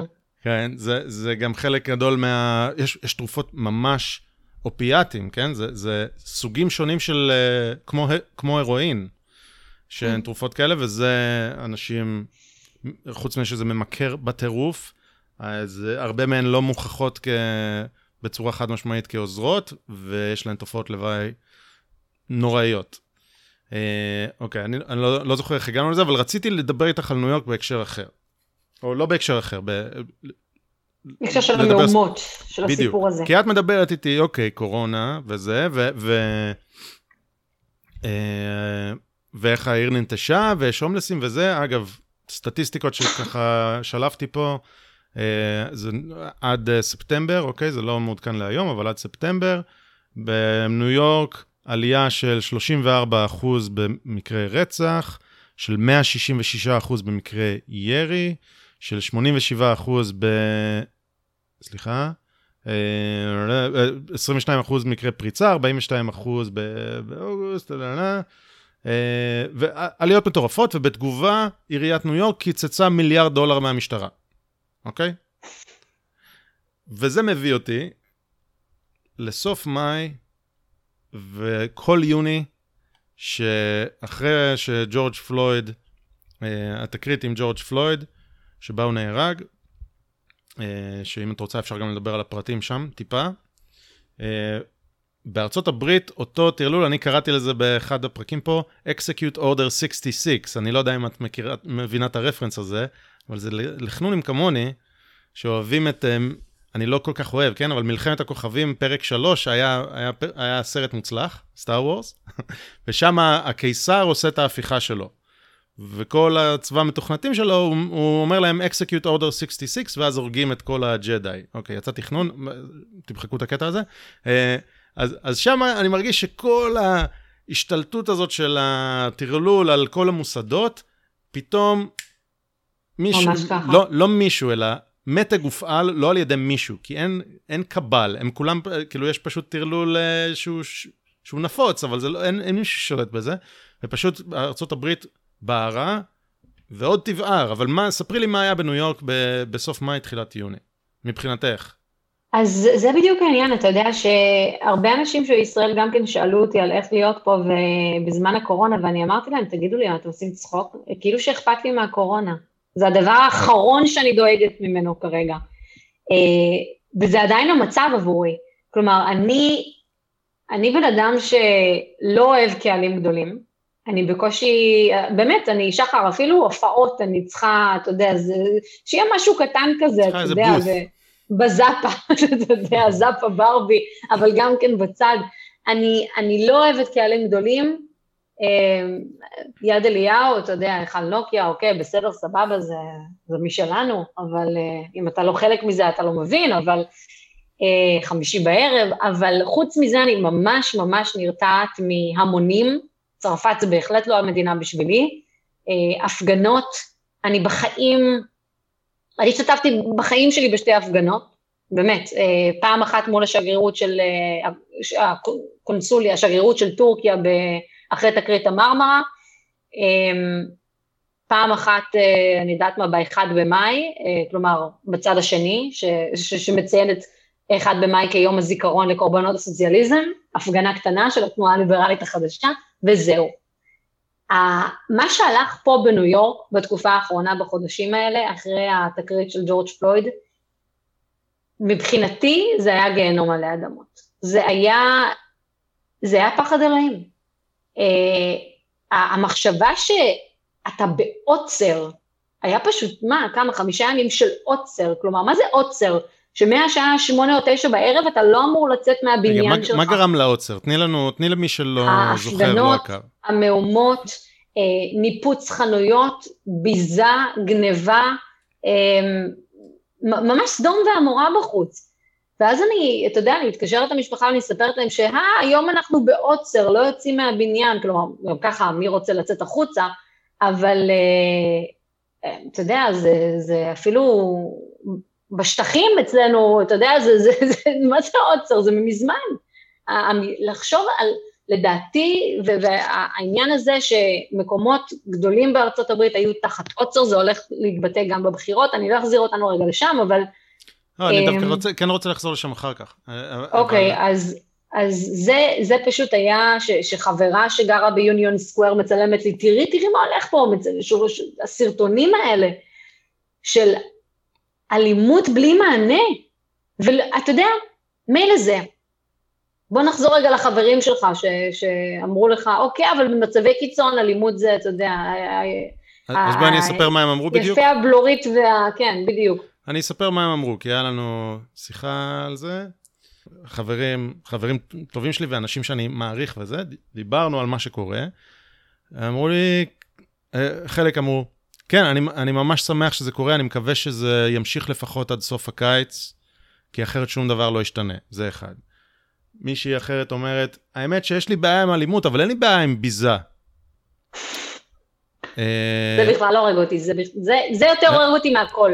זה יותר הורג אותי מהכל. אין לי בעיה עם הפגנות. אה, היא אמרה, סליחה, היא, לא, היא אמרה ביזה אחרי שהיא אמרה riots. היא אמרה, יש לי בעיה עם אלימות, אין לי בעיה עם riots. אז, אז שם הייתי חייב להגיד משהו, אמרתי, טוב, זה כי לא הלכת במקרה עם העגלה של הילד שלך מול ההפגנה וחטפת אגרוף בראש. היא אמרה, לא, אני לא יוצאת מהבית, זה בסדר.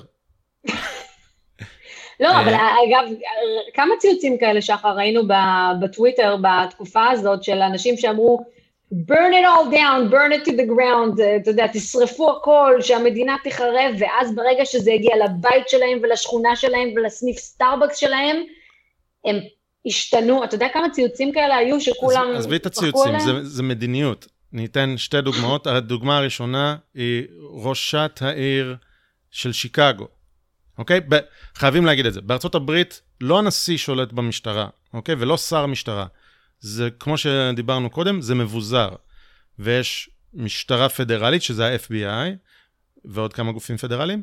יש משטרת מש, אה, מדינה, state police, שהיא בין הערים, ויש משטרות בערים וב, ובשכונות, ו, וזה הכל מאוד מבוזר. וראש משטרת ניו יורק זה ראש העיר ניו יורק, והוא המפקד. ובשיקגו גם אותו דבר. אמרנו כבר שבניו יורק, ראש העיר אמר, דרש מהמשטרה לא לעצור את ההפגנות ולא לעצור את המהומות, ואז הוריד גם את התקציב של המשטרה מ-5 מיליארד ל-4 מיליארד, או אולי זה מ-6 מיליארד ל-5 מיליארד, אני לא זוכר כרגע. בשיקגו, ראש, ראשת העיר לא עשתה שום דבר, ואמרה, כן, הכל בסדר, הכל זה, זה. אבל מה? היא שמה, היא, היא לא נתנה למשטרה לעצור, אבל היא שמה משמר משטרתי על הרחוב שלה. כמובן. אוקיי? עוד דוגמה, במיניאפוליס, שזו העיר של ג'ורג' פלויד, שם המועצת, מועצת העיר, שיש לה גם שליטה על המשטרה, החליטה to defund the police, משהו שלא יכול לעבור וטו. אוקיי? זה עבר ברוב גדול. ואז אותם חברי מועצה, שלושה מהם שהצביעו עבור הדבר הזה, קיבלו, קיבלו איומים, ולכן שכרו מכסף של העירייה מש, אה, אבטחה פרטית. כן, אז זה אנשים שאת לא, שאת לא, שהם לא מבינים, הם לא מבינים כמה הם צבועים, וזה מחזיר אותי למה ששאלת אותי קודם על, על ביבי לעומת שלי יחימוביץ', אני כועס יותר על יחימוביץ', כי היא לא מבינה כמה היא צבועה, כן? בדיוק, כן, כן. Uh, והדוגמה האחרונה, סיאטל, היה את המדינה הצעירה בעולם, צ'אז או צ'אפ, לא, לא יודע אם את זוכרת, הכריזו עצמאות בשישה בלוקים בסיאטל. ראשת העיר אמרה, אה, אני לא, לא נכנסת לשם, אולי יש שם summer of love, הכל בסדר, נתנו שם להיות חודש או משהו כזה. חודש. היא לא עשתה כלום, לא הכניסה, אנשים, יש להם, יש להם שם חנויות, עסקים, אנשים שגרים שם, שמפחדים. נרצחו שם שלושה אנשים בלי שיש משטרה, כן? אה, הייתה שם. הייתה שם מיליציה שכאילו מתפקדת המשטרה, כמשטרה של צ'אז, שהוציאו להורג ילד בן 16 שסתם נסע עם האוטו, אוקיי? משוגע. כל מיני דברים משוגעים כאלה. מתי היא סגרה את זה ראש עיריית סיאטל? כשהגיעו המפגינים אליה הביתה. הגיעו אליה הביתה, והיא אמרה, נמאס לי מהחרא הזה, וסגרה את זה, אני לא זוכר אם באותו יום או יום למחרת. מטורף. והתבטאה בנושא, אז, אז, אז הצייצנים האלה לא מעניינים אותי. ויש לך את כל החבר'ה בהוליווד כמובן, שמבוצרים ועם השומרי ראש שלהם, ומצייצים, ואתה יודע, עושים live streaming באינסטגרם, עד כמה צריך לס... to reimagine the police, לדמיין מחדש איך עושים שיטור וביטחון ואבטחה. אז תקשיבי, זה בדיוק, זה, זה לא רוע, זה בדיוק אותו בלבול, וסלחי לי טרלול, של אותה חברה שלי שאמרה, זה בסדר, אני לא יוצאת מהבית. אין לי בעיה עם מהומות, כי אני לא יוצאת מהבית, ולכן לא חטפתי אגרוף בלסת. בדיוק, בדיוק, כאילו, לא, לא, אבל אתה יודע, אתה יודע מה, לא, לצורך העניין, יש כאלה שגם לא יוצאו מהבית, אתה יודע, שזרקו להם אבנים על החלון, הם לא יוצאו מהבית. היה בברוקלין, אם אני לא טועה, שזה היה בקווינס, אה, ממש, אימא שהשכיבה את הילד שלה הראשון, זה, זה היה קצת אחרי המהומות, שהתחילו החזיזים, ה-fireworks, וממש נכנס, אה, הם, הם זרקו את זה לעבר החלון, איפה שהתינוק ישן. כלומר, זה, זה מטורף, אתה לא צריך לצאת מהבית, זה בשביל, בשביל אה, להיפגע מזה. ו, ומה שהכי מציק לי, אתה יודע, זה מילא יש אלימות. הלגיטימציה שהיא קיבלה בציבור, ומעבר לזה, בקונגרס האמריקאי, כלומר, מה, מהמפלגה הדמוקרטית, זה היה באמת משהו שלא יאומן. כלומר, שקמאלה האריס צייצה את הלינק לתרום תרומות, וכל הסלבריטאים מהוליווד, באמת רובם אותו דבר, צייצו לינקים לתרום תרומות כדי לשחרר בערבות את הפורעים שנעצרו. מה נראה לכם? שאנשים שנעצרו הם אנשים תמימים שעמדו שם והחזיקו נר ושרו שירים? לא, הם נעצרו על ידי המשטרה כי הם התפרעו. אמ, ו- וזה לא יאומן, ובגלל זה מעצבן אותי אותם אנשים שאומרים, אין כזה דבר שמאל קיצוני, את לא יכולה להקביל. כלומר, אתה, אתה יכול לדמיין מה היה קורה לו אה, חברי קונגרס רפובליקנים היו אה, מצייצים לינקים לתת תרומות ל- לארגוני ימין, אפילו לא ימין קיצוני, בשביל לשחרר אותם בערבות ברגע שהם התפרעו ופרצו לחנויות. עכשיו, לא רק זה, העובדה, זה לא רק הלגיטימציה שהם מקבלים, כלומר, בציבור ואנשים אה, סלבריטאים ומחוקקים, אלא גם חוסר הבושה. זה שאנשים נכנסו ובזזו חנויות, ולא רק שהם לא מתביישים במעשים שלהם, הם גאים, שחר, הם עושים live streaming, מראים את הפרצוף שלהם, תגידו, אני אקח את הנייקי בצבע הזה או בצבע הזה. כלומר, בלי בושה. הם רוצים שהם גאים, גאים במה שהם עושים, כלומר, מהפכנים משהו, זה, זה... ושלא לדבר על זה שכל זה מבוסס על מיסקונספציה, על חוסר הכרה עם העובדות, אמ, ועל נרטיב, על נרטיב מעוות של גזענות ממסדית, שהתקשורת מפמפמת, אמ, ויש את אלו שכבר הבינו את זה. עכשיו, זה, זה, זו התוצאה החיובית, זו התוצאה החיובית של התקופה הזאת, ואני בהחלט רואה את התוצאה החיובית. אמ, יש הרבה מאוד, ואנחנו גם לדעתי גם נראה אותה בבחירות עם הצבעה חסרת תקדים, לדעתי, אני חותמת, על זה אני כן חותמת לך, על אחוז גבוה מאוד ומפתיע של שחורים, שחורים שיצביעו לטראמפ. כי כן. אנשים מבינים את זה.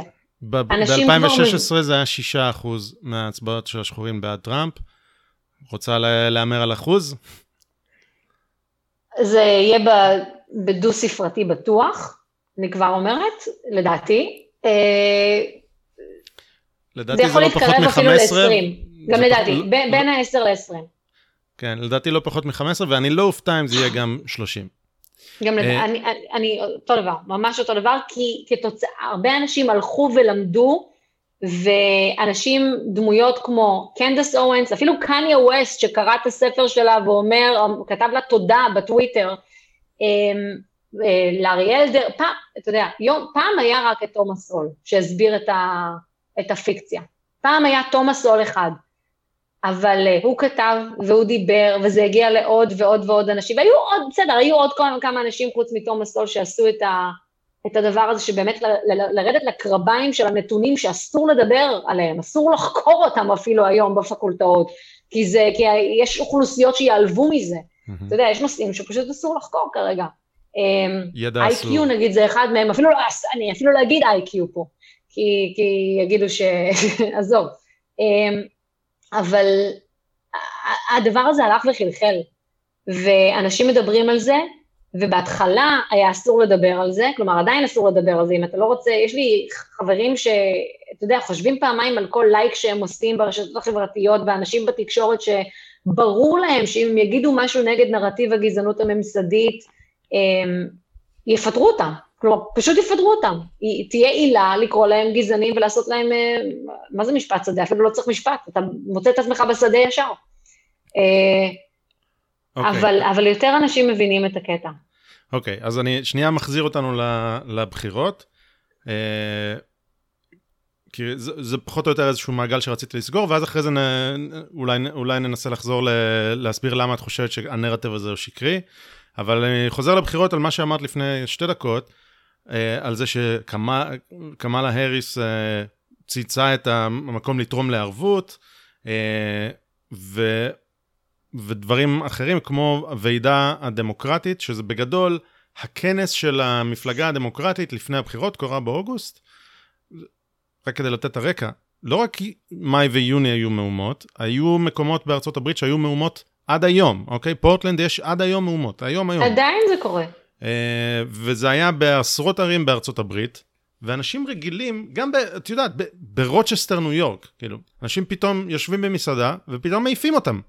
בא המון, מעיף אותם, שובר להם את הצלחות, השולחנות וזה. אוכל אח... להם מהצלחות, שותה להם, להם כן. מהכוסות, ואז מעיף אותם. כן, reparations. עכשיו, אה, בוועידה הרפובל... הדמוקרטית, לא, הם לא הזכירו שהיה כזה דבר, אוקיי? הם לא הזכירו שהיה מהומות. הם דיברו על טראמפ שהוא גזען, ועל קוביד, ועל, אה, ועל על הרבה מאוד נושאים, אבל את יודעת, עץ, ציפור, לא דיברו על זה, ואני חושב שהאמריקאי הממוצע, שאומר, רגע, מה... מה, מה עם, זה הסיפור הכי החל... גדול, זה הסיפור מה עם החלון ששברו לי ב... מה, מה קורה? אה, ו... וג'ו ביידן עד תחילת ספטמבר לא הזכיר את זה, ואז כשזה התחיל להשפיע על הסקרים, אז הוא הזכיר את זה. אה, ו, אה, ומישל אובמה שאומרת, אומרת, זה, זה לא רק שההפגנות הן mostly peaceful, אגב, יש כל מיני, את יודעת, כן, תמונות, כן. תמונות מ-CNN וכל מיני אה, גופי תקשורת שאומרים, it's a mostly peaceful protest שמאחוריהם יש בניין משטרה בוער, כן? כן, אתה יודע מה הרי עונים לזה, גם ספטמבר 11 היה mostly peaceful, רוב הטיסות בשמיים התנהלו כן, כמו שצריך, נכון. גם... גם ה... אתה יודע, ככה זה. כן, זה מגוחר. יש, יש ממש תמונה שהפכה לוויראלית של CNN, שכתוב למטה, fiery but peaceful protest, שמאחוריה, שמאחוריה שלנו שהוא עם גוגלס, ומאחוריו יש בו, fiery but peaceful. קיצר, אז, אז שוב, זה מאוד מזכיר את 2016, את יודעת, אסור להגיד את זה, האסלאם הרדיקלי, אבל בצורה הרבה יותר אישית לאמריקאי המצוי. שמשפיע על העיר שלי. ולא רק שביידן לא אמר את זה, גם ראש העיר פה לא אומר את זה, או תומך בזה, וגם התובע הכללי שהוא דמוקרט, הוא, הוא, הוא ה-DA של העיר, הוא גם ככה, וזה, כי יש הרבה מאוד מקרים כאלה, לא רציתי להיכנס איתך לכל ה... כל המקרים שהיו של אנשים שנתבעו, נכון. תביעות פוליטיות, ממש אה, מטורף. מזעזע. לא, לא, זה מטורף לחלוטין. והאמריקאי הממוצע אומר, אוקיי, יש פה אני רואה, ואני חושב שהאמריקאי האמריקאי הממוצע רואה. אבל הוא רואה את זה אה, גם במקומות אחרים, הוא רואה את זה או בפוקס ניוז, או ברשתות החברתיות, או ששלחו לו בוואטסאפ, או שאתה יודע, או מול הפרצוף שלו. התקשורת, גם מול, גם, נכון, גם מול הפרצוף שלו, אבל התקשורת, הסיקור של התקשורת בכלל לאורך, טוב, התקשורת האמריקאית, זה, אפשר לעשות על זה פודקאסט שלם, אבל um, כל כך הקצינה את החברה, כל כך הקצינה את השיח, אתה אין לך שום דיאלוג כמעט, ממש דיאלוג בשידור חי. Uh, כל אחד, אנחנו צוחקים על זה שכל אחד נמצא באותה, בתיבת תהודה uh, מסוימת, ואני ואתה נמצאים באותה תיבת תהודה, אנחנו צוחקים על זה, אקו צ'יימבר. אבל... אה, ואין לך שום, ובגלל זה מאוד מאוד חשוב, דווקא המגמה שאני רואה בארץ, וזה כן מעודד אותי, שבארץ יש יותר דיאלוג. כלומר, גם אם התקשורת אה, עדיין מוטט במובן מסוים, אה, ואם תשים קלפי באמצע חדר חדשות אה, של אה, ערוץ כאן, וערוץ 12 וערוץ 13, ו, אז מן הסתם עדיין לדעתי, עדיין יהיה בעצם יותר קולות לשמאל מאשר ימין, אם תכלול את כל האורחים וכתבים ומגישים ופרשנים, אבל בסופו של דבר כן עושים מאמץ כדי להביא קולות משני הצדדים. פה בתקשורת אתה לא רואה את זה, התוכניות בפריים טיים זה תוכניות דעה, כן. uh, וכל אחד מדבר עם הדעה של עצמו ואנשים שחושבים כמוהו, אז אין דיאלוג, ובמיוחד בשמאל, שאי אפשר גם לדבר על נושאים מסוימים, כלומר, אם אתה... מדבר על נושא מסוים, אז אתה, אי אפשר לדבר איתך אפילו, כלומר, אתה אומר ככה, אז אתה כבר גזען, אם אתה גזען, אז אתה מבוטל, לא אז אני לא יכולה כן. להקשיב לך, אז אני כבר, אז, אז אין, אתה, אתה היטלר, זהו, ביי. אז, אז תני, לי, תני לי שני דברים לה, להגיב לזה או לבנות על זה. הראשון הוא שמה שקרה פה בחודשים האלה, לדעתי הוא שונה מ-2016, כי את מתארת את איך בתקשורת מתארים את זה ולא אומרים מהומות, ו- והמפלגה הדמוקרטית לא מתייחסת לזה ואולי אפילו תומכת בזה, אבל האמריקאי, לא רפובליקני, לא צופה בפוקס ניוז, דווקא זה שצופה ב-CNN, mm-hmm. הוא ראה מה קרה אתמול שהרביצו למישהו ברחוב, הוא ראה את זה.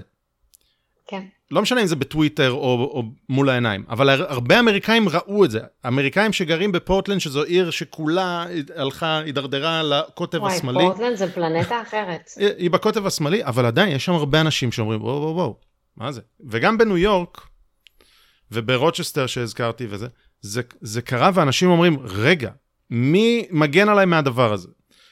ובואו נראה ב-CNN, נראה רגע איך מגנים עליי מהדבר, היי, מה זה?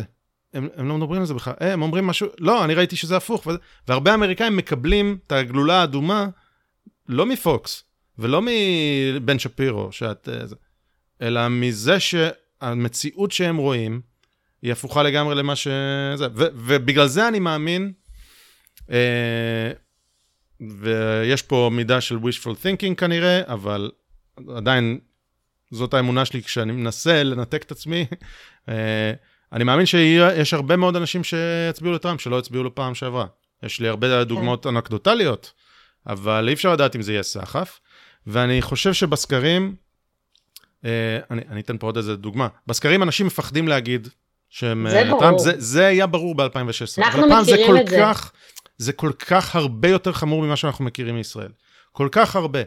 כי אנשים מפ... מפוטרים על זה שהם תומכים בטראמפ. הכל על הכף. הנה, הנה דוגמה מלפני שבוע, הנה דוגמה מלפני שבוע. בן אדם שחור עולה למטוס של Southwest, אוקיי? חברת תעופה. עולה עם מסכה וכובע, Make America Great Again. ראיתי את זה. ומורידים אותו מהטיסה, אוקיי?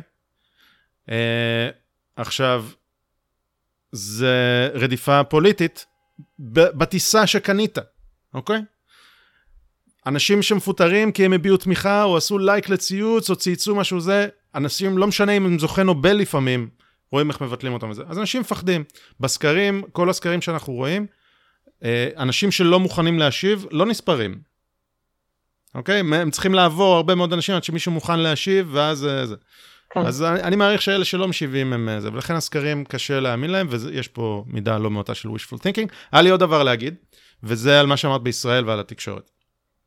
Uh, התקשורת בישראל עדיין מוטה, בסדר. Uh, אני חושב שהמצב שונה מכאן, uh, אבל ההבדל הוא בגלל הציבור בישראל.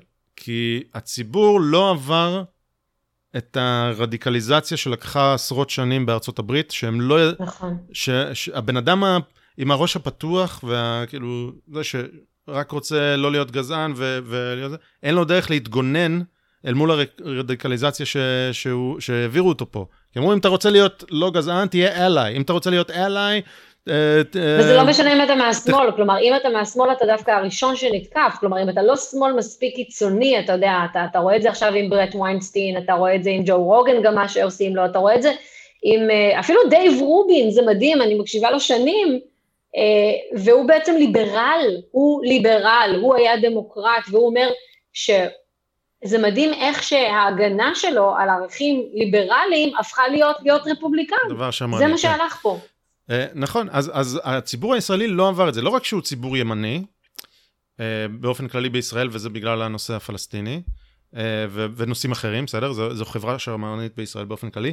הציבור הזה לא עבר, ש, שאומרים לו, פעם ראשונה בארץ לפני שלושה, ארבעה, חמישה חודשים, פעם ראשונה מראים בשער של המגזין הארץ, מראים ילד בן שמונה ש... שעבר להיות ילדה, או סליחה, אולי בן תשע, זה היה פעם ראשונה שזה בארץ. יש את, יש את האוכלוסייה שתגיד, או, oh, אני, אני לא טרנספוב, אני לא טרנספוב, אה יופי יופי יופי, זה מה שהוא רוצה, זה מה שזה, ויש הרבה מאוד אנשים שיגידו, בן תשע? בישראל פשוט לא הכילו אותנו את הזבל הזה הרבה מאוד שנים, שאנשים עדיין רואים את זה ואומרים, מה? ולכן בישראל, כשתגידו בערוץ 2 משהו כל כך מטורלל, אם, אה, את יודעת, ב... ב אה, לא יודע, אם יתחילו עכשיו מהומות, במהומות, ש... ב... סליחה, בהפגנות בבלפור, עכשיו יתחילו להרביץ לשוטרים, ויהרגו שני שוטרים, וירביצו לסוס, ויפוצצו אה, שלוש מכוניות, וזה. ו- ויפרצו לחנויות, כן, וירוקנו חנויות שלמות. ככה, ככה כולם מתהפכים עליהם. בדיוק, זה, זה ממש נכון, זה ממש. נכון. אגב, זה, זה מה שקרה, אני חושבת, עם הנוטה, עם ההפגנות של מחאת האתיופים. נכון. זה, אה, זה היה את כמה אנשים ש... שאמרו, אה, זה בסדר, נו, אפשר להבין אותם, אבל לא, הציבור לא הבין אותם. הציבור לא הבין אותם. הציבור, לא, לא, הציבור שעמד בפקקים בעזריאלי שמונה שעות וראה מכונית נשרפת שם ומכונית עם אבנים, לא, פשוט לא הבין. אה, זה איבד את הלגיטימציה כל כך מהר, ליברמן אמר איזה משפט ונגמר הסיפור. זה, אני זוכרת את זה ממש. אני זוכרת כי אני הייתי פה, ואני זוכרת שהמחאה התחילה בארץ, וקראתי, אתה יודע, אני לפעמים אוהבת לקרוא את התגובות בוויינט, אז איך הן היו חיוביות, ותוך כמה ימים אתה עובר על כל התגובות בוויינט, ואתה מוצא מעט מאוד תגובות חיוביות, כלומר, וכולם, אז, אז אתה מבין עד כמה הלגיטימציה בעצם אה, הלכה והתמסמסה. אמ, פה הסיפור הוא, הסיפור הוא קצת אחר. אתה יודע מה מרגיז אותי? בוא, אני רוצה רגע לעבור לעניין הגזענות. אמ, ככתבת, אני יודעת איך, אה, גם כי עבדתי בחדשות בינלאומיות וגם עבדתי בכלי תקשורת בארץ. אז אני יודעת איך זה נראה מבחוץ, שלפעמים, אתה יודע, יש פיגוע דריסה בארץ או משהו כזה, ו...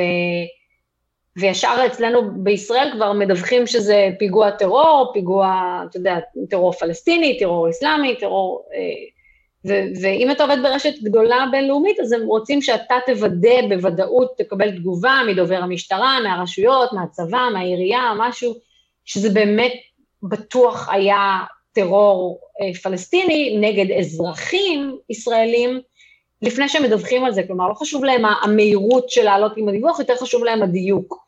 עד שיש להם את הדיוק, אז הם באמת יפנו למכנה המשותף הכי נמוך, ובגלל זה אנחנו הרבה פעמים רואים בארץ, אגב, את הכותרות המעצבנות של שני פלסטינים, ארבעה, אה, ארבעה ישראלים אה, מתו באירוע בירושלים, למרות שאנחנו יודעים שהשני פלסטינים דקרו את הארבעה יהודים שהם התפללו בבית כנסת בירושלים, אתה זוכר, בנובמבר 2000.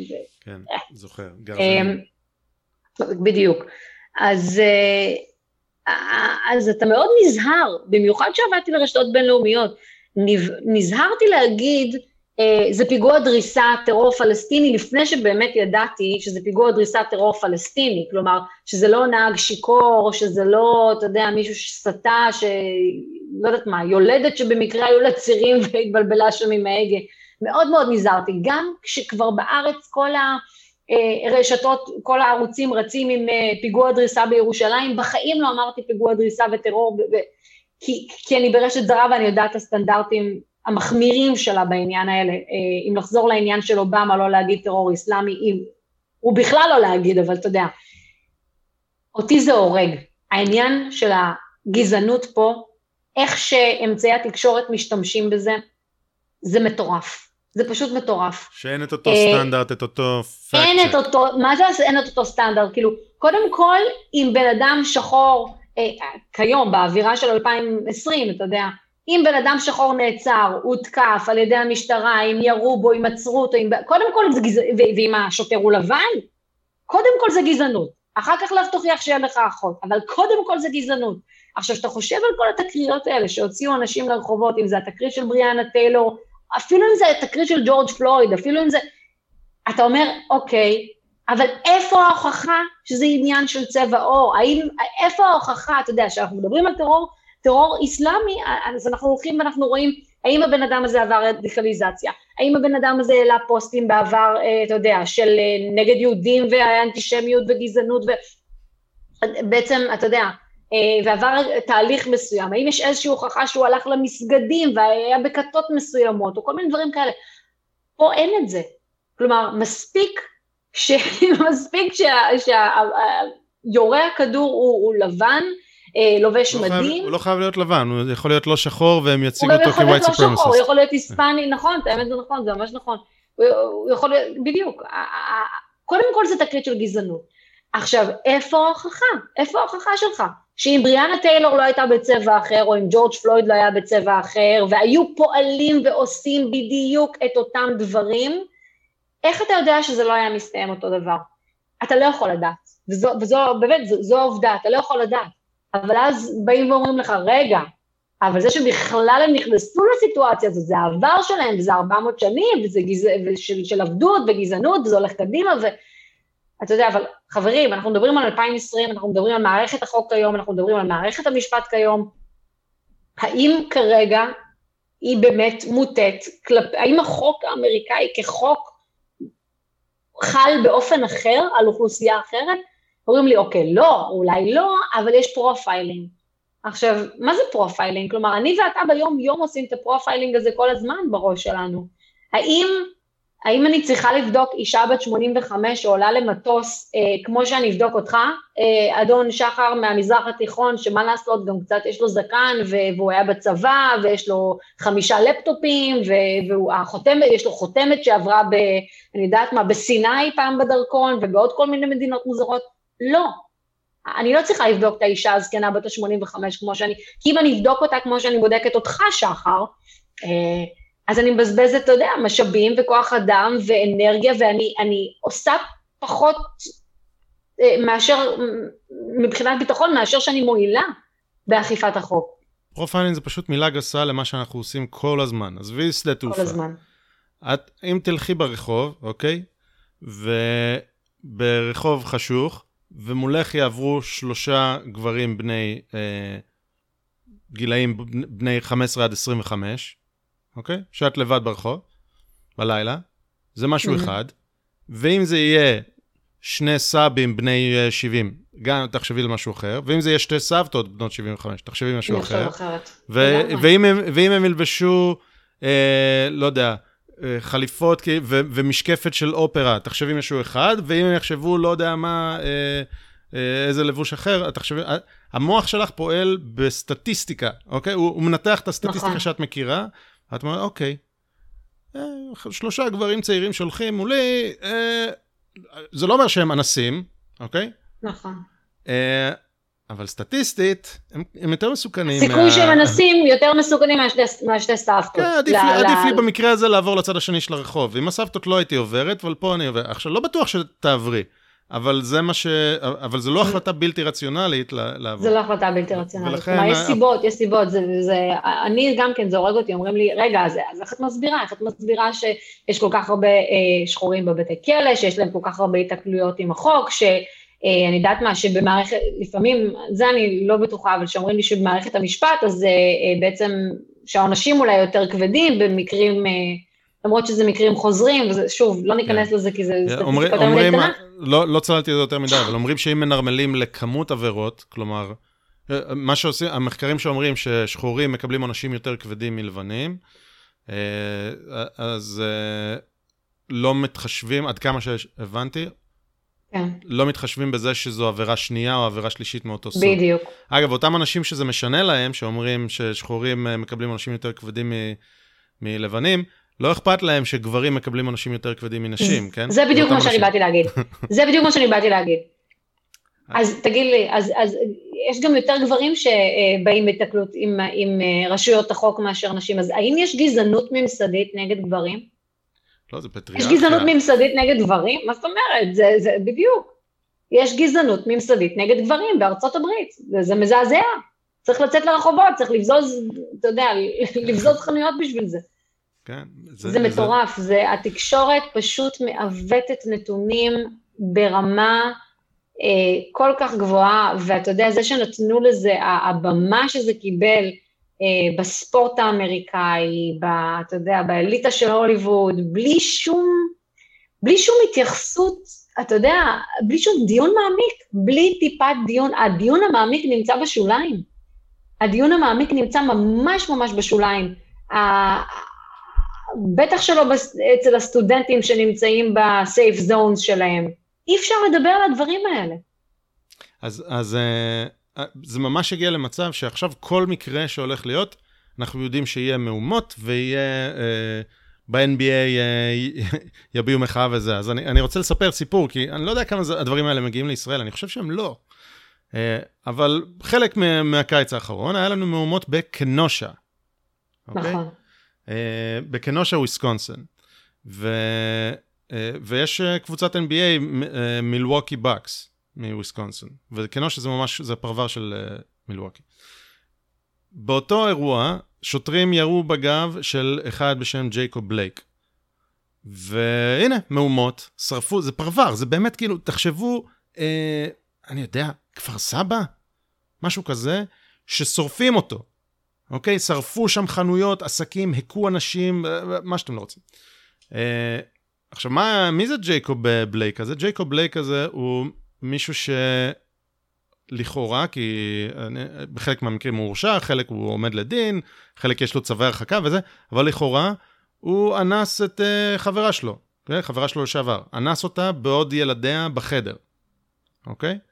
והיה לה צו הרחקה נגדו. לקח את הכרטיס אשראי. רגע, והיה לה צו הרחקה נגדו, ואז הוא הגיע אליה שוב, לא הצלחתי להבין אם הוא שוב עשה בה איזשהו מעשה מגונה. גנב לה את הכרטיס אשראי, היא התקשרה למשטרה, אמרה בואו תציל אותי. הוא, הוא, ואז הוא בא לקחת את האוטו שלה עם הילדים שלה בתוך האוטו. במושב האחורי. כל זה אחרי שהוא נאבק פיזית עם השוטרים, התגוששות, והם אומרים לו לא, לא, לא, ואני לא יודע אם היה לו, אה, היה לו כנראה סכין גם באוטו, באוטו, אבל בואי נגיד, אני, אני לא לוקח את מה שהמשטרה אומרת כמובן מאליו, אבל כשהוא, כשהוא הולך לאוטו והשוטרים צועקים לו, אל תלך לאוטו, אל תלך לאוטו, הוא בא, נכנס לאוטו, מתכופף שם כאילו לסכין, לכאורה, ככה זה נראה, ואז, ואז ירו בו. כשהילדים שלה ברכב, שהוא עומד לחטוף אותם, היא זאת שקראה לה וכולי וכולי. עבריין. אבא שלו הוא מה... מה אה, אנטישמים ה... אנטיש, אנטישמים, לואיס פארקן. אה, וכמובן שג'ו ביידן הולך ופוגש את אבא שלו, והוא גאה, והוא וקמאלה גאים בג'ייקוב בלייק, והוא, והוא השראה והכול. הם פשוט לא מתחשבים בשום נתון, אומרים, אוקיי, שוטר היה לבן, הוא שחור, יאללה, בוא נשחק על ה race card. אומרים, אה, הוא, הוא ירה בו וזה.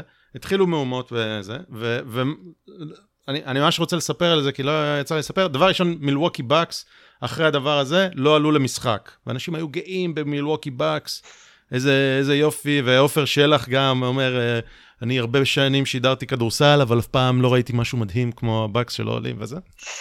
אה, והיה, את יודעת מי זה קייל ריטנהאוס? כן, כן, אוקיי, הבחור הלבן שהגיע לשם בהווה. את איתי באותה תיבת תהודה, אז את מכירה הכל. אז אה, אני אנסה לקצר. בגדול היה קבוצות של אנשים שהתארגנו, אמרו, אוקיי, כנושה בוערת, אנחנו נבוא, נעשה איזשהו משמר אזרחי על חנויות, נעמוד מול חנויות, ניתן עזרה ראשונה, נחלק זה, נשתף פעולה עם השוטרים. אה, ממש אה, הבטחה מיליציונית, כי המשטרה לא יכלה להתמודד עם זה. אה, ואגב, במקרה הזה נשלח המשמר הלאומ... הלאומי על ידי טראמפ והמושל, לא משנה. היה ילד בן 17, שמה לעזאזל הוא עושה שם? ממשפחה שגדלים עם, אה, עם כלי נשק ורובים, והוא אוהב רובים, והוא מציל, היה במשמרת מציל אה, לפני, ובערב הוא בא להתנדב, הוא גם חובש, והוא עזר לאנשים, גם אם הם מפגינים, גם אם הם אה, אנשים שסתם נפגעו מהמפגינים, עזר להם, יש צילומים שלו זה.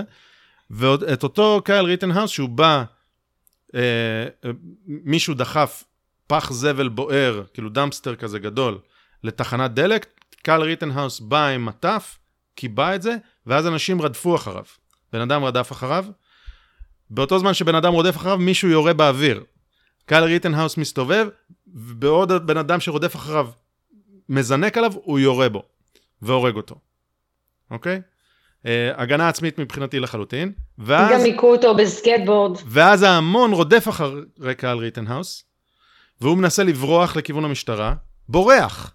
ההמון רודף אחריו, מפיל אותו לרצפה, מכים אותו בסקייטבורד, מנסים, בא מישהו עם אקדח מולו, הוא, הוא יורה והורג עוד בן אדם ופוצע עוד בן אדם. ממש כמה יריות, טק טק, בקור רוח מדהים, ורץ למשטרה. אה, הגנה עצמית לגמרי, אוקיי? ואותו קייל ריטנהאוס הוא עכשיו על, אה, על שני סעיפי רצח מדרגה ראשונה, מואשם, הוא בכלא, ואין לו שום... אה, בלי ערבות, בלי כלום. וזה, אז אני מספר את הסיפור, גם כי אני אשים את הסרט שמסביר את כל הסיפור הזה, אני רוצה שאנשים יראו, וגם כי אני תרמתי לקייל ריטנהאוס, כי זה פשוט, זה, זה case שמדבר על האם יש לבן אדם זכות, זה כמו שי דרומי בישראל, רק הרבה, רק מצולם. אה, וזהו, לא, לא יודע למה הרגשתי ממש חשיבות גדולה לספר את זה, לא יודע, זה, אבל פשוט לא דיברנו לא, על זה. לא, אני מאמינה שזה לא, שהתיק שלו ייגמר אה, בלא הרבה. אגב, אני ראיתי גם סרט מאוד מעניין שעשה אותו מפקד משטרה לשעבר, אה, על תקרית ג'ורג' פלויד. עם כל הצילומים מכל הזוויות מתחילת התקרית, לא מה שרואים בעצם אותן שמונה דקות, וזה נורא מעניין. אה, זה גורם לי לחשוב, כלומר, זה, מה שזה בעצם מראה, זה שקודם כל, את הדברים שלא כל כך דיברו עליהם בתקשורת, כלומר, אה, מה שהם מסבירים שם זה עד, עד כמה בעצם הוא היה מסומם, עד כמה המצב המנטלי שלו, למרות שאת זה, זה קצת קשה לראות בקטע שהפך ליותר ויראלי, אבל המצב המנטלי שלו היה באמת אה, על הפנים, כלומר, אה, במעצר הוא ממש, זה עושה רושם שהוא ממש לא הבין מה קורה איתו, מה הולך איתו, הוא באמת, הוא התנגד למעצר, אבל גם חס, במין מצב חסר אונים כזה של חצי הוא, שליטה, הוא חצי... אמר, הוא אמר שהוא לא יכול לנשום עוד לפני שהשכיבו אותו על הרצפה בכלל. הוא אמר שהוא לא יכול לנשום כבר הרבה יותר מוקדם ממה שאנחנו רואים בקטע שהפך לוויראלי. אמ, ובעצם מה שהסרטון הזה נורא מסביר זה שבעצם השוטרים פעלו לפי הפרוטוקול שעל פיו מלמדים אותם איך לעשות משטרה. עכשיו, עזוב אם זה נכון או לא נכון, עזוב אם צריך לחנוק או לא לחנוק, עזוב אם צריך דרך ואיפה לשים ואיך לרתק, ו... אמ, זה, זה, זה באמת, אה, זה, אלה שאלות אחרות, אבל כשאתה האם הם פעלו בצורה לא סבירה, כן. האם הם פעלו בצורה מנוגדת, בדיוק. בדיוק. אמ, ומה שזה גורם לי לחשוב, אתה יודע, אחרי שראיתי את זה, זה אני באמת תוהה איך אמ, התיק הזה ייגמר בבית המשפט, כי אם לפי מה שאני מבינה זה לא אמור להיגמר עד כדי כך חמור, אז כלומר, או שיחפשו, אתה יודע, לשים את ה... את הראש של השוטרים האלה על, אתה יודע, בחצר העיר, כדי שלא יהיו עוד מהומות, אבל לא ככה בית משפט אמור לפעול, אז זה באמת מדהים. אז, אז uh, עוד אנקדוטה, ואני מקווה שזה לא לצלול יותר מדי בשביל המאזינים, אבל גם פה זה, זה עוד מקרה שממש uh,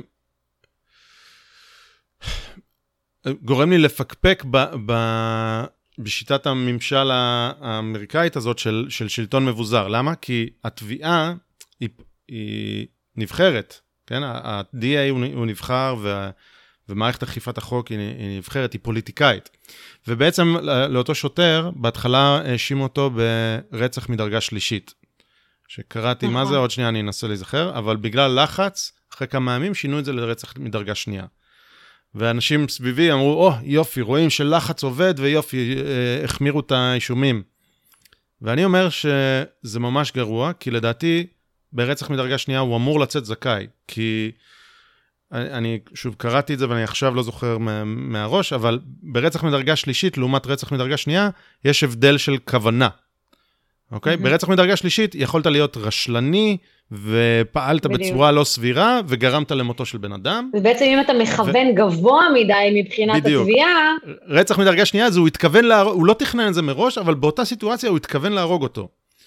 וזה די ברור שהוא לא התכוון להרוג אותו, הוא יושב שם מול מצלמות, יד בכיס, הוא מטומטם, שוטר אלים, מה שלא תרצו, אבל הוא, הוא לא התכוון להרוג אותו בחניקה על הגרון, כן? הוא, הוא פשוט... כלומר, בוא נצא רגע מנקודת הנחה גם, שאם הוא היה רוצה להרוג אותו, הוא, הוא, אתה יודע, אם היה מדובר בשוטר שהוא, לצורך העניין, כמו שמציירים אותו, אני רגע כן. מנסה לצאת רגע מהנרטיב, אם זה שוטר לבן שקם בבוקר חיפש להרוג בן אדם שחור, אז אתה יודע, אתה, כמו שאומרים הצה"ל, אם באמת חיפשנו להרוג עכשיו אזרחים פלסטינים בעזה, היינו הורגים אזרחים פלסטינים, כאילו, אתה, אתה מבין, בזמן כן. מלחמה, לא היינו צריכים... עכשיו, מי, מי אותו DA שהחליט לה, להחמיר את האישומים? זה כית' אליסון, שהוא אה, אה, אחד מהאנשים בשמאל הקיצוני במפלגה הדמוקרטית. הוא הצטלם עם ספר, אה, ספרון של אנטיפה בעבר, הבן שלו הוא אחד מאלה במועצת העיר במיניסוטה של Defund the Police, והוא אמר, I'm, I'm Antifa all the way, אנטיפה מי ש... לא יודע, זה ארגון אה, טוטליטרי אה, שמאלני קומוניסטי אה, ואלים. ו... ואני אומר, יכול להיות שקית' אליסון עשה את זה בכוונה. כי אם הוא יצא זכאי, אה, אז יהיה מהומות, אה, חבל על הזמן. וואו, זה, זה תיאוריה כבר ממש מעניינת מה שאתה אומר. אני לא יודע אם זה נכון, אני לא יודע אם זה נכון, אבל שני המקרים גרועים, אוקיי? אם הוא לא עשה את זה, אם הוא עשה את זה בכוונה, זה ממש גרוע וממש ציני וממש... זה. אגב, קית' אליסון, אני שומע עליו שנים כמה קיצוני, הלכתי לקרוא עליו באמת, הוא עשה עליי רושם פחות קיצוני ממה שחשבתי, אה, אבל בעצם זה שהוא מצטלם כאילו עם, עם הספר של אנטיפה והוא כאילו מביע זה, אני אומר שהוא כן קיצוני, אבל ההתבטאויות שלו לא כאלה קיצוניות, אז אני רוצה לתת לו את הספק. מעניין. אבל, אבל נגיד שהוא לא עשה את זה בכוונה, הוא עשה פה משהו עכשיו שהוא הוא לא, הוא לא צדק, ה-DA לא אמור לעשות משהו כזה, אה, ויכול להיות שתאשים מישהו שצריך ללכת לכלא, אוקיי? במשהו שהוא לא עשה. אה, אז, אז אתה, אתה גם שם את מערכת המשפט, השופטים, בסיטואציה של... Uh, השופטים ירגישו על זה על הכתפיים, את יודעת. אה, כן. את, את המהומות של אה, אם הם מוציאים אותו זכאי, איזה מהומות הם מביאים. אה, וירדפו את השופטים, כי ידעו מי השופטים האלה, ירדפו אותם בבית, זה מה שיעשו. אז, אז ממש מצב לא טוב, נגיד ככה. כן, טוב, אבל גם צריך לראות איך חבר מושבעים יטפל בנושא כן. הזה. ו... אה, למרות אוקיי. שבימינו כבר, כבר, כבר דורשים לשחרר אה, זהויות של חבר מושבעים. כן. זה... טוב, אה, אנחנו כבר הרבה זמן, אני, אני, אני רוצה לדבר על הנטר ביידן בקצרה. יש, בשב... רוצה את לתת טיפה? כי את גם עושה את זה בטלוויזיה ואת... לא, מה, מה שקורה זה שיש את הסיפור הזה של הבן של ג'ו ביידן, הנטר ביידן, שהוא עם, כל הסיפור המשפחתי של ביידן הוא בעצם טרגדיה אחת גדולה, אבל הבן הזה הוא גם אה, התמכר לסמים, והיה בצבא, ונבעט מהצבא. ו... רכילות, זה רכילות, אוקיי. ובסופו של דבר בעצם אנחנו fast forward להיום, אה, אחד, הלפטופ שלו נמצא באיזושהי חנות בדלאוור, חנות של אה, תיקון ציוד טכנולוגי, אה, הוא השאיר את הלפטופ שם, זה לפי הנרטיב, ובעצם לא בא לאסוף אותו בחזרה, יש גם קבלות, כלומר שמראות שהוא אכן זה שהשאיר את הלפטופ הזה בחנות, ואותו בן אדם שמנהל את החנות, אה, רצה להעביר את הלפטופ הזה ל-FBI, אה, הוא העביר אותו ל-FBI, הוא אמר, הוא הסתכל בפנים וראה כל מיני מיילים ועניינים, אתם יודעים, עניינים חשובים שאולי סודיים ומחשידים, אה, הוא העביר את זה ל-FBI, לא קרה עם זה כלום,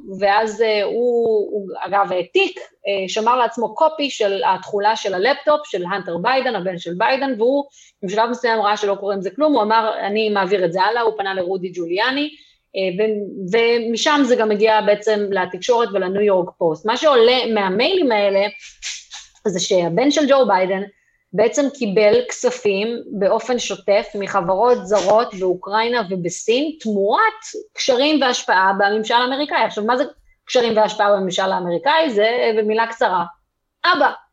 אמ, ובעצם מהמיילים האלה עולה גם תמונה שלא רק שהוא קיבל כספים, יכול להיות שגם ג'ו ביידן קיבל איכשהו איזשהו אה, כי יש שם מייל אחד שאומר, בוא נשמור עשרה אחוזים ל big guy, ולפי מה שאנחנו לומדים... H ישמור עשרה אחוזים ל big guy, מה equity. בדיוק.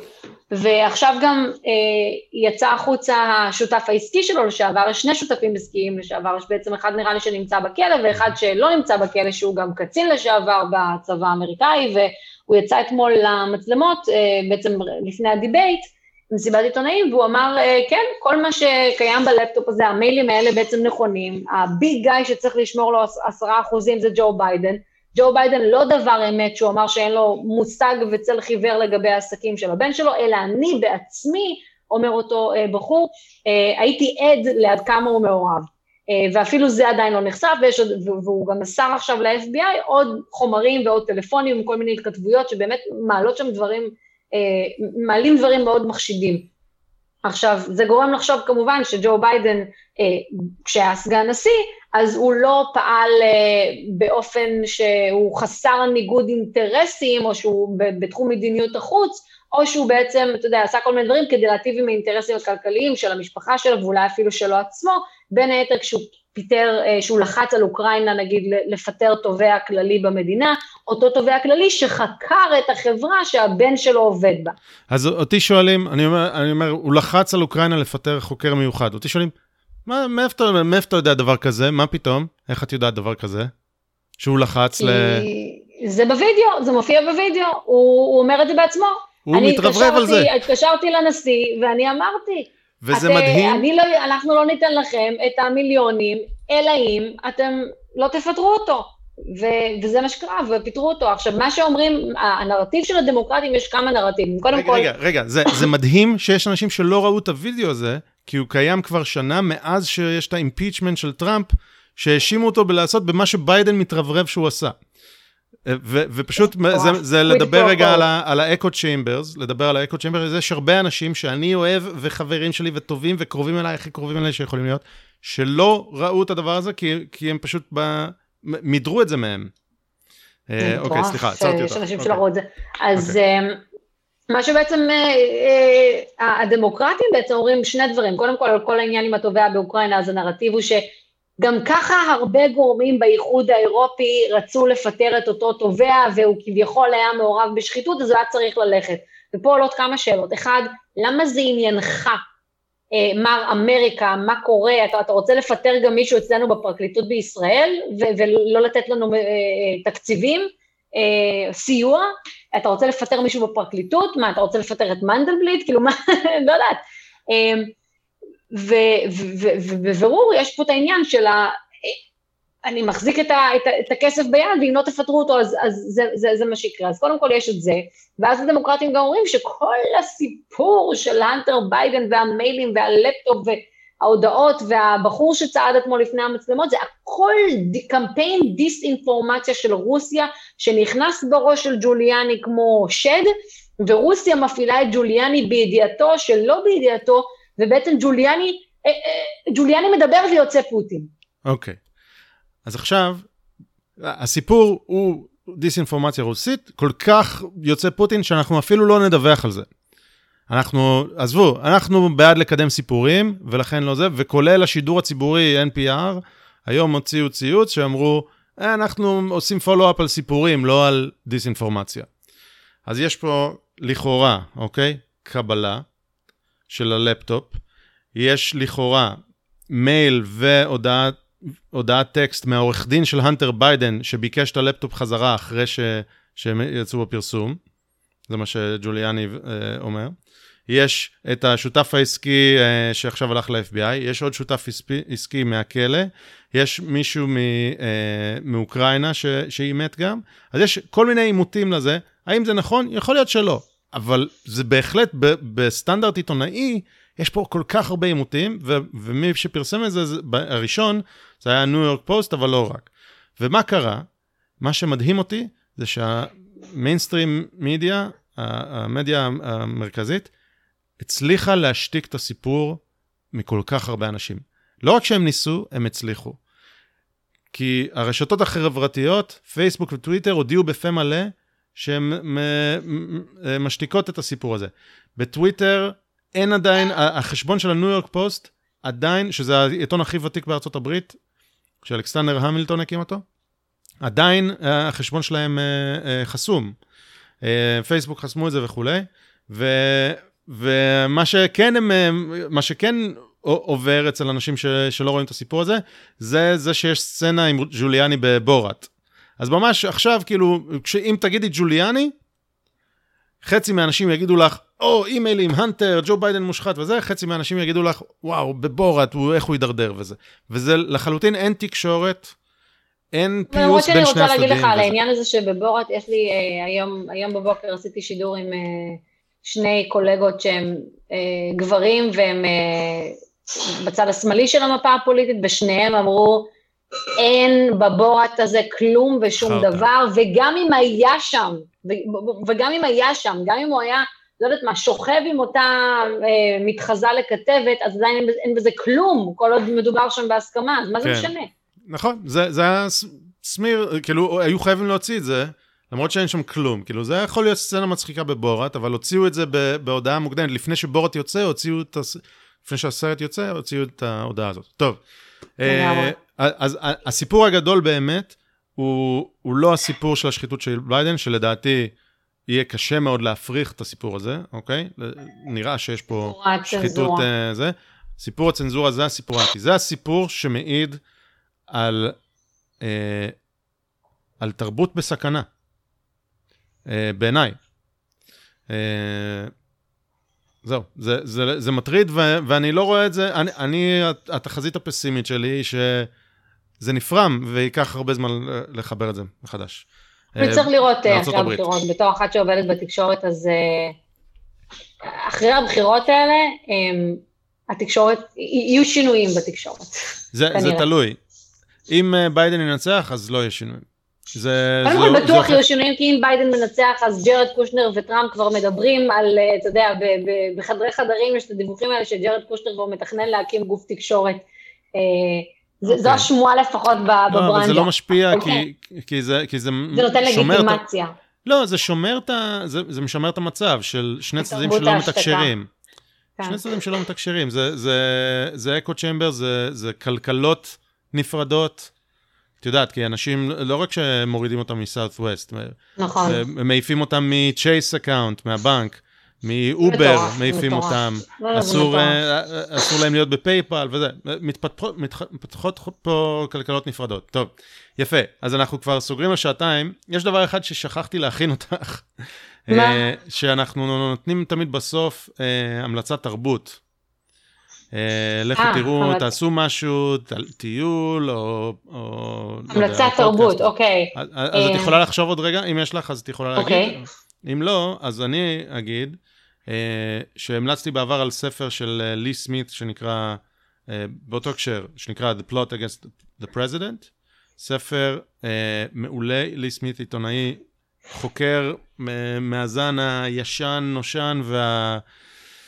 אה, והחשוב, אנשים שבאמת הולכים וחוקרים ומדברים ועושים ראיונות ונוברים במסמכים והכול. אה, ועכשיו יצא סרט על בסיס הספר הזה, שהוא הרבה יותר קל לעיכול, לדעתי הרבה פחות מעמיק וטוב, אבל למי שלא יקרא ספר, ללכת לשבת ולראות אה, את ניסיון ההפיכה שקרה פה בארצות הברית, הפיכה חד משמעית, אה, אז, אה, אז יהיה לו הרבה יותר קל. The Plot Against the President זה סרט עכשיו, נשים לינק, צריך לרכוש את זה, זה חמישה דולר, אבל מי שבעד uh, כלכלה חופשית צריך, uh, צריך לרכוש. בדיוק.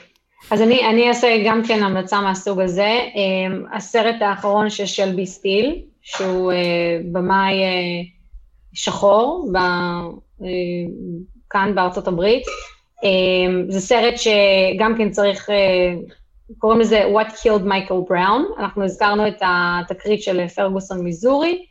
אה, ובעצם הסרט הזה מתמצת את מה שאנחנו אמרנו פה, אבל, אבל בצורה פשוט מופלאה. לגבי הסיפור של הגזע והקהילה השחורה בארצות הברית, ונרטיב אחד ונרטיב שני. גם את זה צריך לקנות, כי אגב, אמזון ונטפליקס השתיקו את הסרט. העיפו אותו. אז, אז גם, גם, גם, אני, אני מאוד מאוד ממליצה לתרום לשלבי סטיל, כי מדובר באמת בן אדם, וואו, משכמו ומעלה. רק ללמוד מהעשייה שלו. אוקיי, okay, יפה. אה, שמעתי על זה ועוד לא, לא ראיתי, אז אני... אה, אם אתה אז הנה, המלצתי גם לך. יפה. על הכיפאק. טל היינריך. אה, תודה רבה. היה, היה לעונג, אפשר לעשות את זה שוב מתי שתרצי בכיף. נדבר על, על איזה נושא שתרצי. כן, אפשר גם, אפשר לעשות uh, סיכום. Uh, וכל נושא אחר, מה שתרצי. Uh, אנחנו מסכימים יותר מדי, זה בעיה, אבל, אבל לא יודע, נמצא משהו שאנחנו לא מסכימים ו- ונלך לשם. היה נהדר. היה, היה לי ממש כיף, תודה רבה. מאוד מעניין פה. כן. יבוא שוב. יאללה, ביי.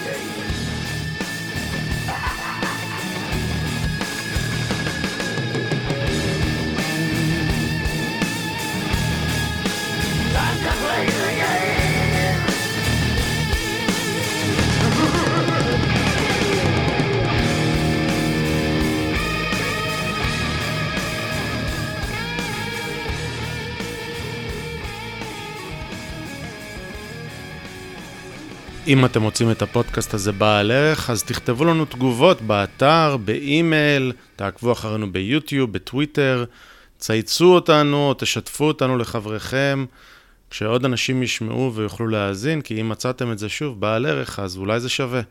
כל אינטראקציה שלכם עם התוכן הזה רק תעזור לנו. אז uh, מודים לכם מראש ותודה רבה שהאזנתם. להתראות.